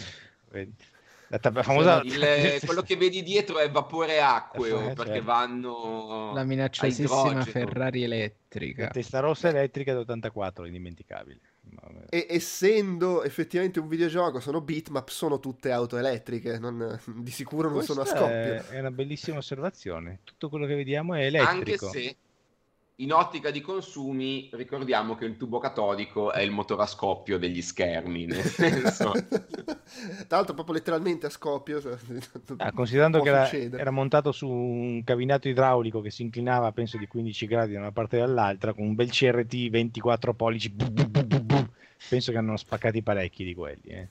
non deve essere proprio il massimo da fare in realtà si staccava l'elettronica però era però era una meraviglia, era veramente una meraviglia. Eh, Yu Suzuki su queste robe, cioè Yu Suzuki è veramente un direttore creativo, nel senso che non è uno che magari ha sempre, soprattutto quando i suoi giochi sono complicati, ha avuto la, um, il dettaglio di game design in mente, ma aveva sempre il dettaglio dell'esperienza emotiva audiovisuale. Dello spettacolo, spettacolo, cioè lui comunque è uno che, ha, che costruiva le giostre. Cioè, è uno che costruiva dei giochi. Che ideava delle giostre che avevano come parte un videogioco dentro. E infatti il suo vero capolavoro non è un videogioco, ma è una sfera di cristallo con dentro un piccolo mondo innevato, cioè Dobuita di Shenmue, quando uh, comincia a nevicare e tu sei lì e hai questa coltre del padre morto sopra la testa e che cosa fai?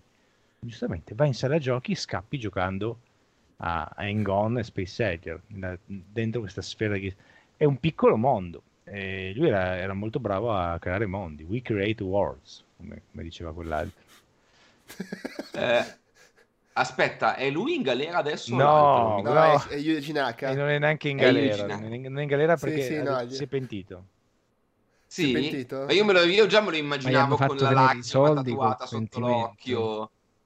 Deve pagare tanti soldi adesso. Okay. Però eh, dovrà, per quattro anni sarà interdetto da, dai pubblici ma, uffici. Ma poi cazzo. quello che gli avanza dei soldi che ha pagato gli restano? Cioè, ma va, come, la, come la, Juve che dice 200.000 euro patteggiato, tutto a posto, non è successo niente. Non lui esce di casa e lo uccidono comunque. Ok. Cioè, la sua vita è finita. cioè.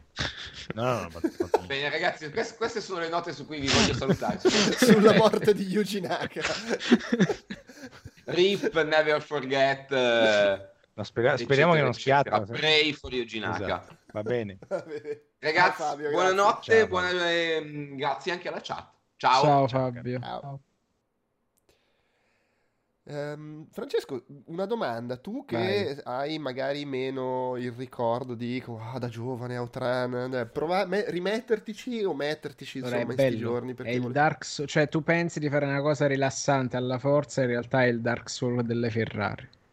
Perché è, cattiv- è un gioco cattivo. Cioè, poi, Però in poi... realtà il Dark Souls delle Ferrari Yu Suzuki l'avrebbe fatto qualche una dozzina d'anni dopo con Ferrari F355. Eh, però vedi che c'è comunque quella, quella, vena sadica nella gestione dell'auto e dei passeggeri. Che a parte quando ti ribatti, ti ribatti con una violenza disarmante. Che poi sì, la scenetta, per, perché secondo me farci uscire il sangue era era, era, scorretto e era anche discordante con l'immaginario che voleva raccontarti, però la gente là si fa male. E poi eh c'è beh. quella cosa che quando si ribalta la macchina si ribalta ogni volta in una maniera diversa. E tu quindi dici, ma non era così prima, quindi eh no. E pensi perché in altri giochi di quegli anni ti vai a schiantare e magari c'è l'esplosione. Ed è sempre... Cioè, esatto. Invece qua... No, ma era, era proprio per... Poi ti cappotti sì. sì, ti capotti, ma voleva proprio stemperare il, il, la cosa. In Engon tu uh, ogni volta che ti cappotti vieni disarcionato dalla moto, la moto precipita in lontananza ed esplode.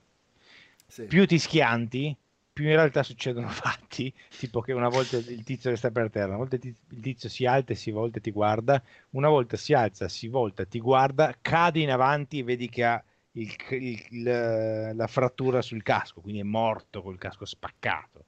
Qui invece è stato più... È, più, è, stato, più è stato, quasi delicato, ecco. Ma non per questo Uh, in realtà è successa una cosa, cioè in Italia venne usato Outrun per una pubblicità progresso contro bere e guidare. Negli anni, proprio subito praticamente, io mi ricordo che tipo già so, 88 così c'era questa pubblicità progresso in cui c'erano i fotogrammi di Outrun in cui ti capottavi perché non dovevi guidare. A parte che penso che se bevevi una birra e giocavi a Outrun sul carbonato idraulico vomitavi. Beh, eh, quando, eh sì. quando, ti schiantavi, oltre a c'è l'audio che fa, pam, fa un tiro micidiale, ma il cabinato non è che stava fermo, si inclinava sul lato, faceva tatank. Quindi ti, ti prendevi una caga micidiale. Preciso che in Inghilterra quel, quel cabinato di Afterburner mi è caduto il portafoglio dalla tasca e me lo hanno rubato. Ed era vuoto tra l'altro. Perché eh, chiaramente soldi, perché ci avevo buttato tutto quanto dentro. Avevo tutti i coins nelle tasche e, e era vuoto. Quindi win. Che bel momento. Ma poi comunque l'immaginario sulla questione muscolare dell'auto, la cosa eccetera, è altro bel ricordo. Cioè, la via che porta da Gaeta a Terracina adesso è diventata una cosa civile ma quando io ho preso la patente, quindi ormai nel 2009, c'era, era una, ancora una delle strade più pericolose di tutto il Basso Lazio. E tu comunque la prima volta che te la fai e stai là con la musica, il finestrino abbassato, non si vede un cazzo di notte, la, i fari della gente che ti lampeggia di fronte, è comunque una sensazione molto, uh, molto outrun nel senso che non sai se torni a casa, però stai là ed è, è, è, sei dove devi essere, ecco. Ma questa sensazione outrun è una cosa che gli sviluppatori di videogiochi comunque hanno cercato uh, tantissimo. Cioè, se io penso, è un cortocircuito ovviamente, Grand Theft Auto Vice City, però ci sono dei momenti di Grand Theft Auto Vice City su cui sei su evidentemente una specie di Ferrari di testa rossa, non cabrio, ma comunque eh, così sul bordo di uno de, de, de, dei due isolotti che formano la mappa principale, eh, al tramonto, magari comunque con la palma sul lato, con la tristezza desolante della grafica di, di Vice City, che è una cosa incredibile. Se fosse stato in mano a, cioè se avessero potuto farlo tecnicamente, poteva veramente avere quel feel quasi di Outrun. Invece è un mondo un po' triste quello di, di Vice sì, City. è un mondo un po' triste, un po' sch- eh, allora visto adesso è, è, spaventosamente scatolare, lo salvano i colori secondo me, che lo sono comunque tutti quanti ispirati alla Miami di, di esatto. Scarface di Oliver Stone, che se vogliamo anche la, la Miami di Scarface di Oliver Stone, Miami Vice, ti costituivano questo immaginario di tinte pastello che poi la notte si accendevano di quei colori... Uh, tra umidità, inquinamento, um, un sole che per quelle latitudini comunque è basso per tanto tempo, che ti accendevano la notte sì. come sulla uh, scheda del, dei, del, titolo, cioè del titolo di quando inserisci i dati per la classifica. Cioè è, è, un, è un immaginario affascinantissimo veramente e poi è densissimo per esempio un'altra cosa che io faccio sempre probabilmente rifarò mo che l'ho reinstallato GTA 5 la passeggiata in auto decappottabile come lo stronzo sopra Mulholland Drive o l'equivalente di Mulholland Drive certo. che, che fai non te la fai sì, ma hanno messo apposta quelle micro, micro proprio root eh, fatte per, per trasmetterti un certo, un certo, tipo di emozione. Una cosa affascinante è che uh, Outran in realtà comunque si ferma al crepuscolo, cioè Outran non esplora una notte di Miami, non esplora...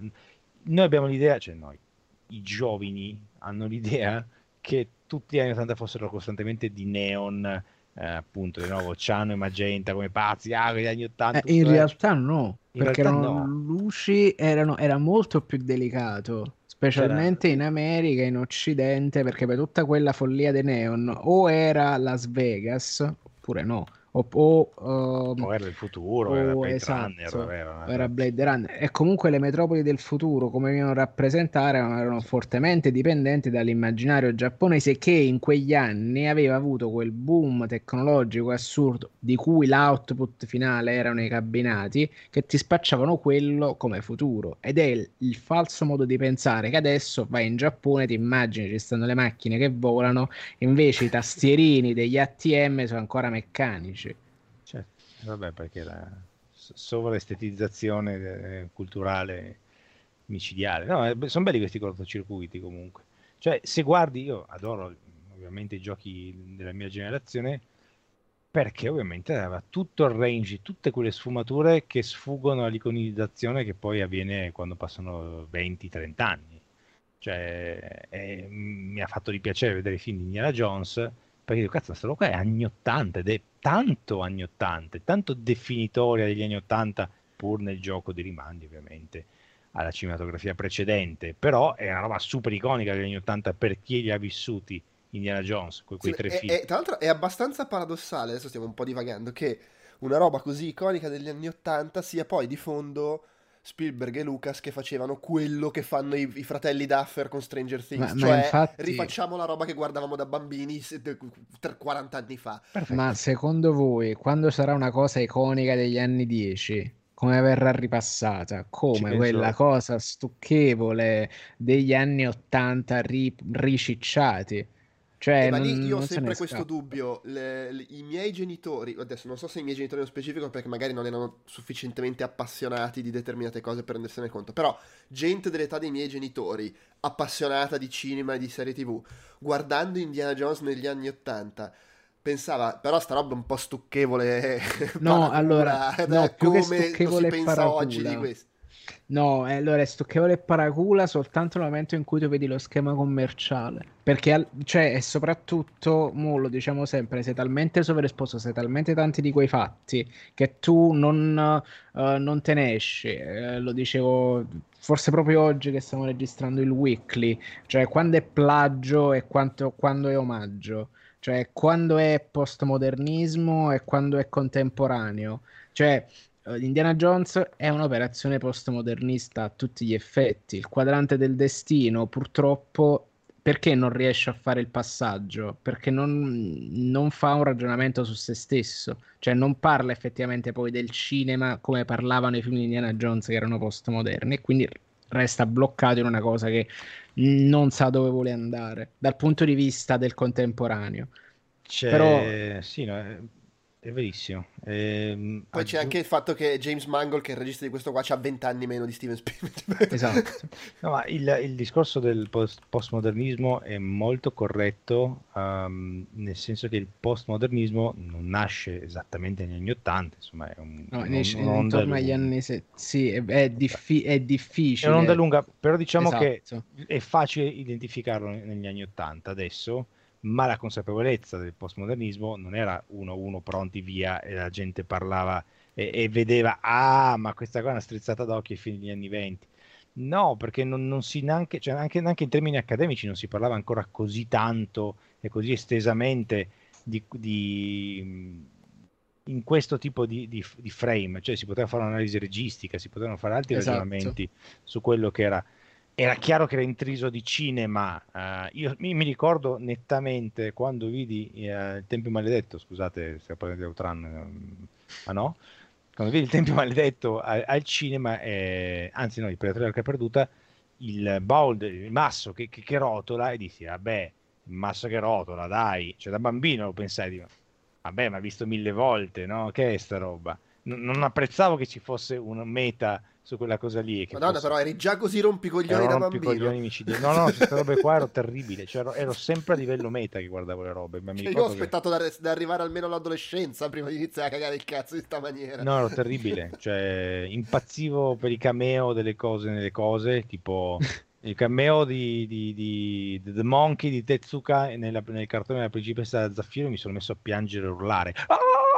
Cioè, ero proprio ossessionato dal, dal meta di queste robe era, così, una vita di merda e, e, allora eh, dettagli, dettagli ci vuole parlavamo di Accademia 27 eh, luglio 1980 ci sta appunto la mostra internazionale di architettura della Biennale di Venezia dove, prese- dove Paolo Portoghesi presenta la strada novissima che è sostanzialmente questa composizione di facciate fatte da 20 architetti che letteralmente inaugura il postmodernismo nel cinema secondo me c'è un momento fon- fondamentale ed è quello in cui Woody Allen dice uh, uh, Marx è morto, Dio è morto e anche io non sto tanto bene. Quello è postmodernismo puro. Vabbè, lui era una roba fenomenale quando c'è cos'è, io Annie che c'è Marshall McLuhan che vabbè, la scena in coda al cinema, che a un certo punto c'è uno che parla a sproposito di questo studioso e arriva lo studioso e gli dice lei non capisce niente di quello che ho scritto, lui si volta alla telecamera e dice ma perché non può andare sempre così? Cioè, vabbè, lì, lì era proprio follia totale ah, no, Normalmente questo sarebbe il momento in cui direi, vabbè, direi che questi dieci minuti di divagazione testimoniano che abbiamo finito. In realtà ci sono ancora due cose che, di cui volevo parlare prima di, di, di chiudere. Una è, cioè, accennato, l'hai accennato un pochino prima tu Andrea, cioè il fatto che questo gioco qua comunque è al di là della bellezza estetica che mi sembra abbastanza al di sopra di qualsiasi cosa uscisse in quel momento, ma anche in termini di struttura fa un sacco di cose che sono andato un po' a curiosare. I giochi di guida, cioè è veramente un balzo in avanti allucinante per i giochi di guida, Outrun, o sbaglio? Allora... Perché stavo guardando, mi, mi dicevo, almeno tipo a casa ci saranno stati giochi un po' più complessi, però in realtà guardavo tipo Test Drive è dell'anno dopo, eh, Stunt Car Racer figurati dei tre anni dopo, no, non, mi, cioè, non trovo giochi di... Pit Stop, du, cioè l'anno prima c'era Pit Stop 2. Sì. Uh, allora, uh, c'è un gioco molto importante e sempre trascurato, um, uh-huh. che secondo me è un po' uh, il pre-Outrun, si chiama uh, TX1. TX1 è dell'83, è della Tatsumi, Tatsumi ed è uscito però per mhm. Namco. E eh, ha, ha, diverse robe incredibili, tre schermi di, a, affiancati. Ah, sì, sì, sì, mi ricordo, sì. cioè i, mi ricordo, ho presente.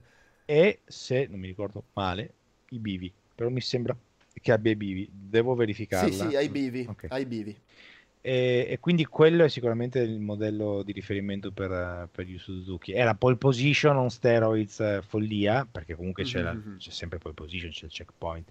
Una cosa che mi ha sempre incuriosito che non so, e mi sarebbe bello poterlo verificare geometricamente, è i circuiti di Outrun sono delle linee alla cazzo o effettivamente sono dei lap? Al di là del fatto che non, non leppano perché poi vanno avanti. Perché lui parla sempre di lap quando, quando ti dà il, mm. il tempo sarei curioso di vedere se hanno comunque pensato a circuiti uh, geograficamente oppure no, magari anche no. Eh, allora bisogna tipo staccare tutto il timer, mettersi là con calma e, e mappare Outrun in questo momento folle di, di cartografia pazzia totale, esatto. Non, non... Ma io non ci voglio credere che nessuno l'abbia mai fatto, dai, su. Sicuramente qualcuno, qualcuno l'avrà fatto.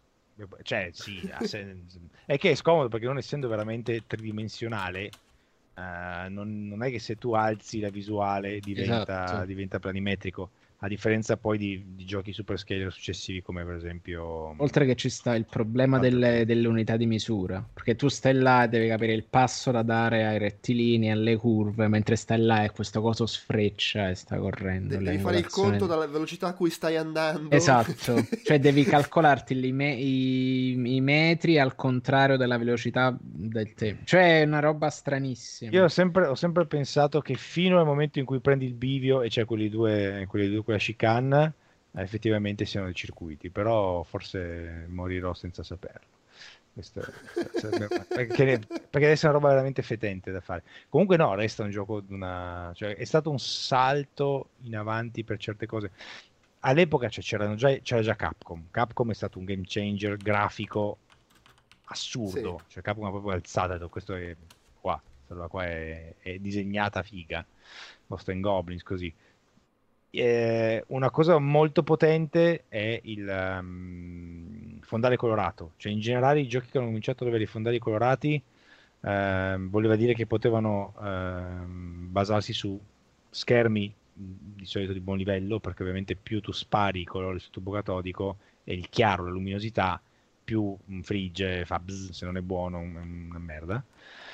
Quindi migliorava anche l'hardware, migliorava la tecnologia, Outrun ha incanalato tutta questa roba in, in una sola cosa. Tra l'altro un audio mai sentito prima, perché praticamente era l'audio di una Yamaha DX7 come tipo di impatto. Cioè, tu stavi sentendo la tastiera con cui suonavano i Duran Duran du, due anni prima o con cui Spectra ha composto uh, la sigla di Kenshiro. Cioè, era, era, era, il suono che non era il videogioco, non era pippi di pippi di colpo era la stessa musica che tu senti nel mondo, alla radio. E sta roba qua è... E, e, di nuovo credo che in tutte le radio di GTA, in tutta quella roba là ci sia stato il... un ricordo di qualcuno che ha detto mica che figo era che ti sceglievi all'inizio la, la canzone dell'autoradio e poi partivi. L'unico difetto che aveva in questo senso, come dicevi tu prima Andrea, è il fatto che doveva finire presto, che non c'era quella sensazione di vado, vado, eh, guido, che sognavo, sognavo, mi ricordo guidavo con mio padre, cioè guidavo, lui guidava, eh, eh, con l'autoradio e io immaginavo, ma perché non ci può essere un gioco, questo quando è appena uscito l'Autran, perché non può esserci un Autran in cui tu semplicemente vai in giro e c'è una mappa con tutte le strade, gli incroci, e tu semplicemente vai in giro. Avanti, eh?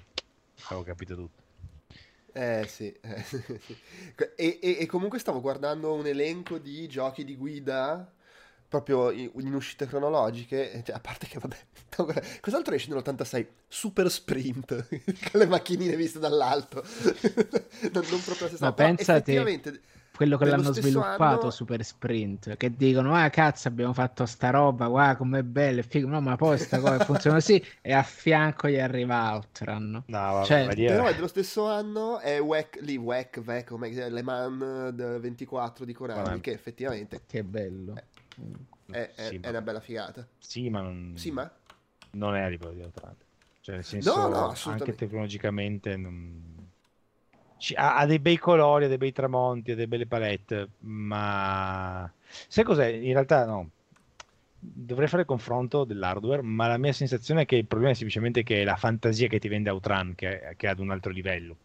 Sì. È quello, cioè lì sei sulla pista delle Man, che figo, però deve piacerti la pista delle Man questo qua, io mi ricordo questo eh, Outran nel buffet all'istriano sulle rive di, de, de, de, del porto di Trieste e i vecchi tutti guardavano Outran, cioè era un buffet del cazzo dove c'erano gli alcolizzati, i si alcolizzati, tutti che guardavano sta roba, cioè era come quando era arrivata la tv nei bar, no? E c'erano tutti a guardare la tv nei bar, perché non potevi avercelo a casa, nessuno poteva pensare di avere sta roba a casa, era, era, era l'alieno, è quel momento in cui arriva l'alieno quando arriva Pac-Man, quando arriva Space Invaders, quando arriva Outrun, quando arriva Street Fighter 2, fine. Alla fine la stagione ce Sì, e, comunque effettivamente se vai a vedere quelle... Cioè, no, no, c'è la fantasia, c'è comunque la potenza grafica. E poi appunto, come dicevi tu, c'è il fatto dei saliscendi, de, de, comunque della varietà di ambientazioni. Ok, c'erano i bivi in quel gioco che hai menzionato prima, però erano in quello.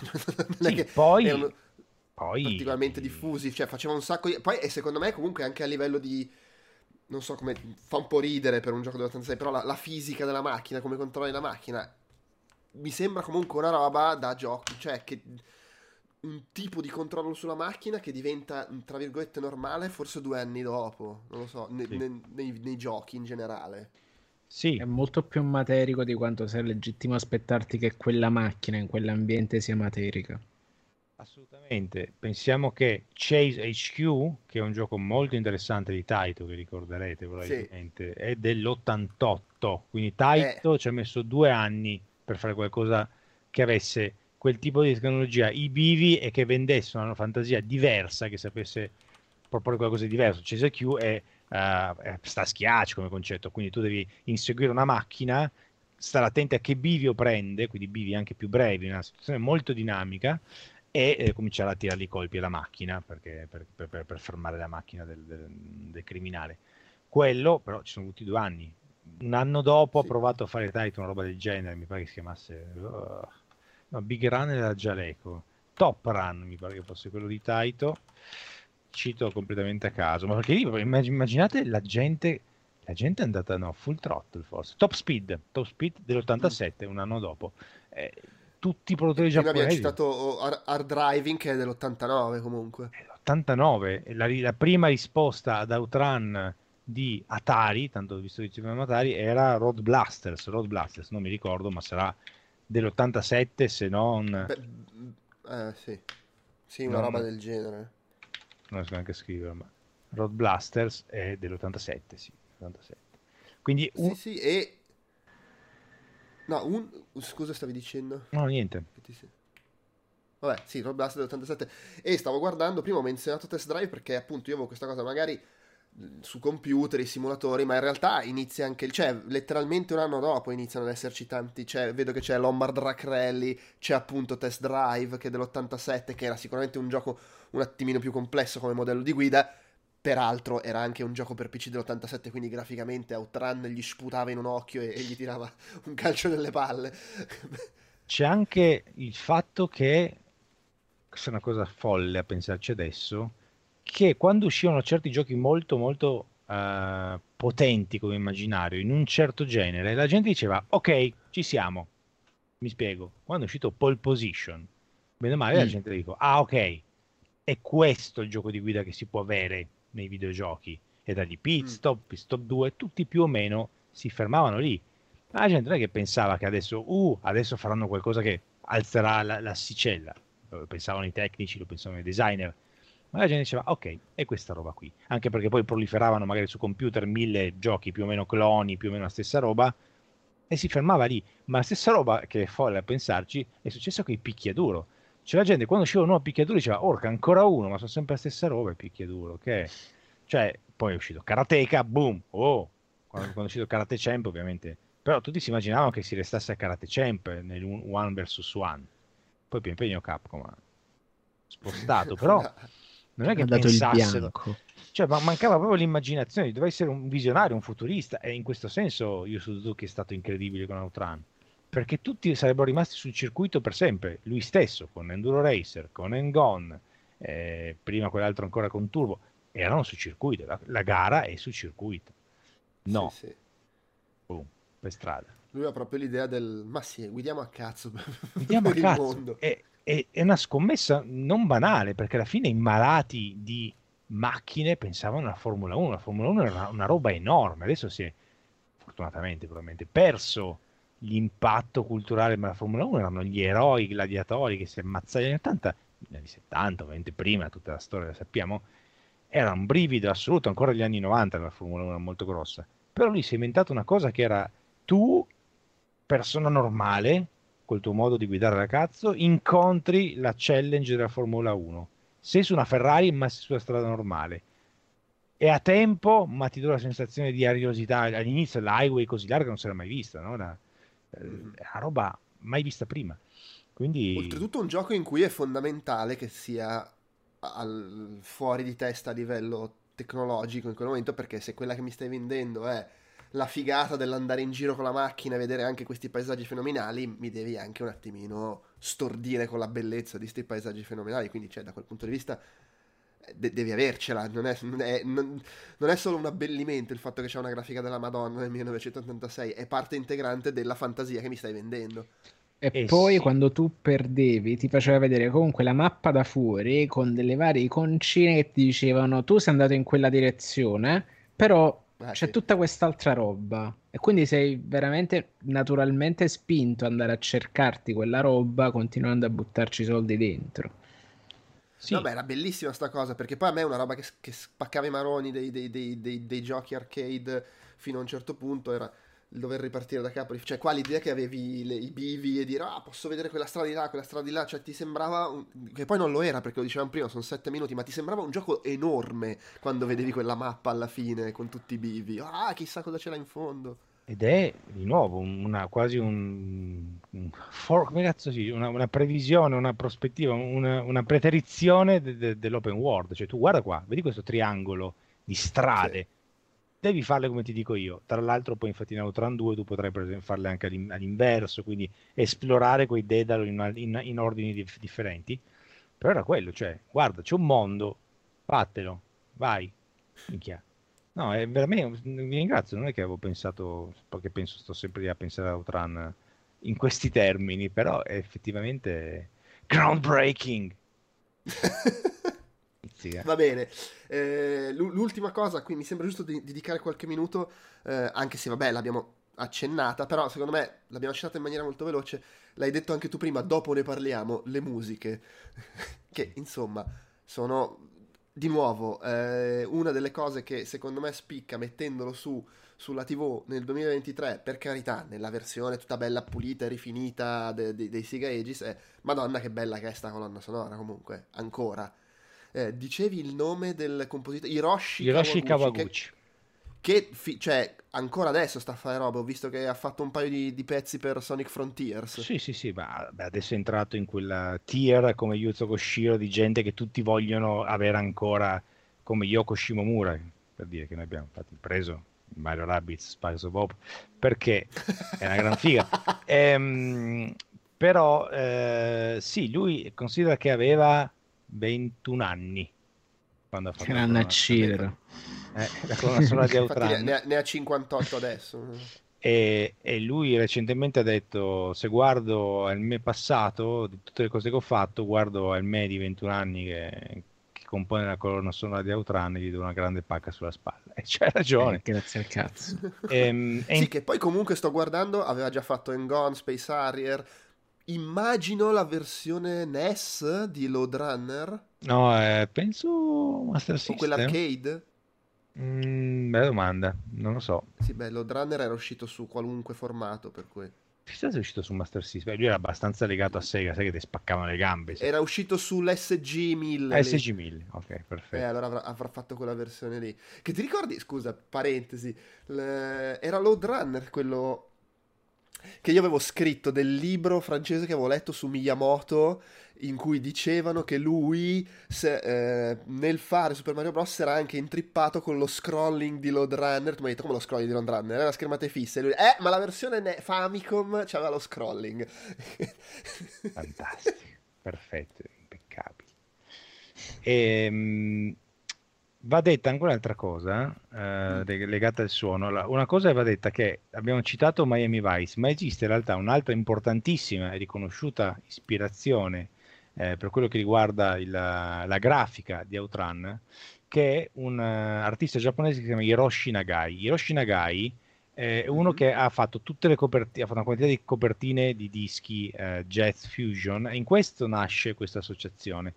Eh, in particolare c'è il disco di Eiichi Otaki, che è un musicista molto importante, insomma, non mi dilungo, eh, e c'è questo disco con queste palme sulla copertina, una piscina blu, il cielo blu, molto blu, molta sabbia, um, e questo ha influenzato eh, gli autori di Outrun, anche perché oh, Otaki ha lavorato anche con Naoya Matsuoka, che è un musicista giapponese che ha inventato e codificato un po' questa driving fusion, questa musica fusion da guida, cioè veniva proprio uh, usata dai giapponesi così, c'è cioè una musica buona per guidare.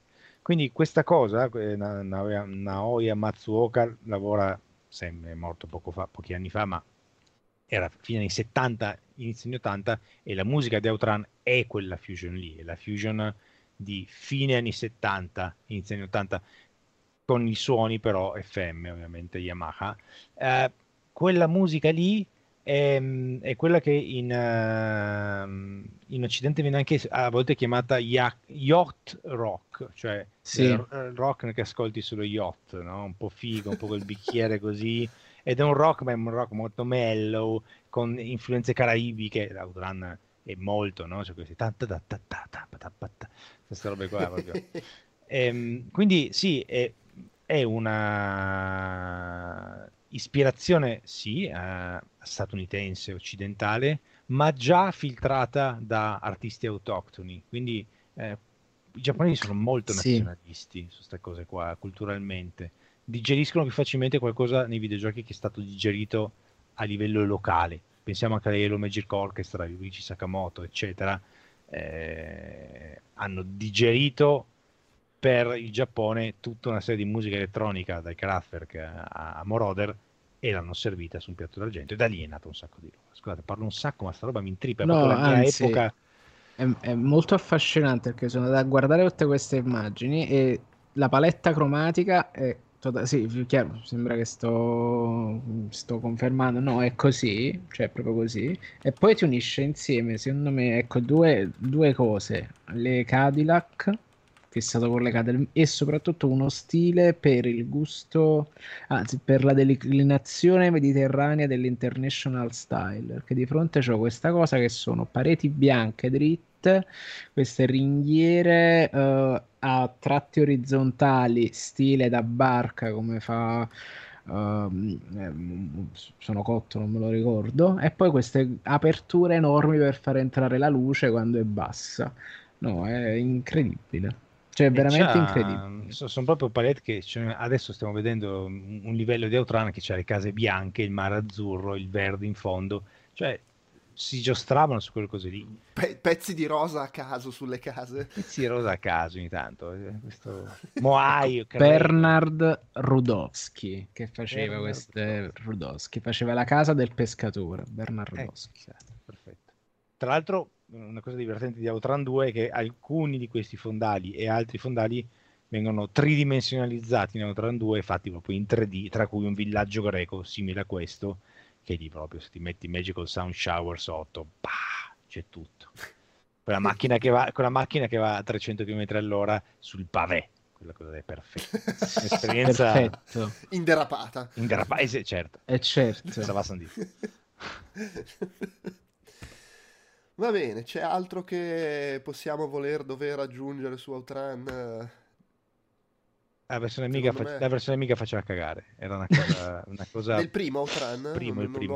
Non ho, non ho... Beh, non che Sturbo Outrun fosse no, bello. ma sono d'accordo con te. Um, il Turbo Outrun comunque avevano scelto su Amiga una palette molto buona. Non era facile, perché ovviamente l'Amiga aveva un mm-hmm. limite di 32 colori, a meno che di non far magheggi assurdi, potevi giocare col copper per avere sfumature del cielo, ma grosso modo non avevi le secchiate di colore de, del chip grafico arcade e Turbo Outrun da vedere per quanto molto lento era molto bello su, su Amiga ci ho giocato tanto Outrun liscio era una merda fotonica sì, ma poi c'era anche quel fatto ragazzino cioè, nel senso arrivo dal Commodore 64, come cazzo fate a dirmi? Non è vero che è più bello su Commodore 64, guarda, guarda la grafica, no. è più bello ah, su no, più bello. Su 64 avevano trovato, de- avevano fatto un engine molto veloce per i giochi di guida a un certo punto, erano riusciti a trovare una quadra per, per far comunque muovere la roba velocemente, comunque faceva un po' impressione. Ma la verità è che sì, sì. i problemi sono i colori cioè, eh, il 64 non ce la poteva fare con i colori. Il 64 è fatto per fare delle grotte umide e tristi bellissime ma non per fare outrun. Non, non, eh, si, può, non si può fare come non poteva farci un, farcela il NES come PC Engine buona conversione eh, MSX2 accettabile cioè, sono, sono, è stato convertito ovunque è stato convertito ovunque ovviamente outrun perché era la roba la roba. US Gold lo fece, lo fece convertire su 64 da uno che era arrivato mostrandogli un demo di un gioco di guida che voleva fare. Loro gli hanno detto: Scusa, che ora è? Quanto... Ok, vai, hai quattro settimane, fai Outran che c'è Natale, cagalo fuori, roba così. Sono, storia... le 4, ci, ci, serve Outran per le 10. Esatto. Grazie. Con, con sto poveretto che non sapeva che dicono, ah, vieni un attimo di qua, apro una stanza, tipo nei film, apro una stanza e nella stanza c'è il cabinato di Outrun idraulico, tipo sai quella roba surreale che dici qui non ci può essere altro che uno sgabuzzino apri boom stanza col cabinato tra l'altro immagino fosse sbloccato però la, la, in realtà la cosa più bella sarebbe stata qui c'è il cabinato to 10.000 lire. Esatto. e fatele bastare perché poi devi fare il gioco non è che puoi stare adesso qua poveretti eh. tra l'altro la banconota devi anche andare a cambiarle al bar. Giù sotto esatto. No, ah, cambiarla ah, un cazzo comprami qualcosa. È un classico peraltro dell'epoca è questo. Eh no. Eh, oh, ma sono soldi tuoi eh, cioè ti sto riempiendo il tuo cabinato con i miei soldi. Eh no devi consumare qualcosa ma perché? Minchia era un incubo, un incubo. va bene dai secondo me abbiamo abbastanza esaurito la, l'argomento diciamo. Eh, riassuntino veloce del, dei, dei, dei prossimi Retroutcast fermo restando che questo è l'ultimo degli appuntamenti regolari prima della pausa estiva, eh, sono in realtà teoricamente in arrivo altri due retroutcast di quelli diciamo fuori serie prima di, di, di chiudere, non, non, ci sto capendo niente, forse escono prima di questo, forse no. Comunque, in questi giorni io e Marco Esposto, se la smette di paccarmi, dobbiamo registrarne ancora due della nostra serie sulle avventure Sierra. Eh, quindi abbiamo in canna Ulysses and the Golden Fleece e Soft Porn Adventure. È quella che aspetto di più. è bellissimo, è bellissimo.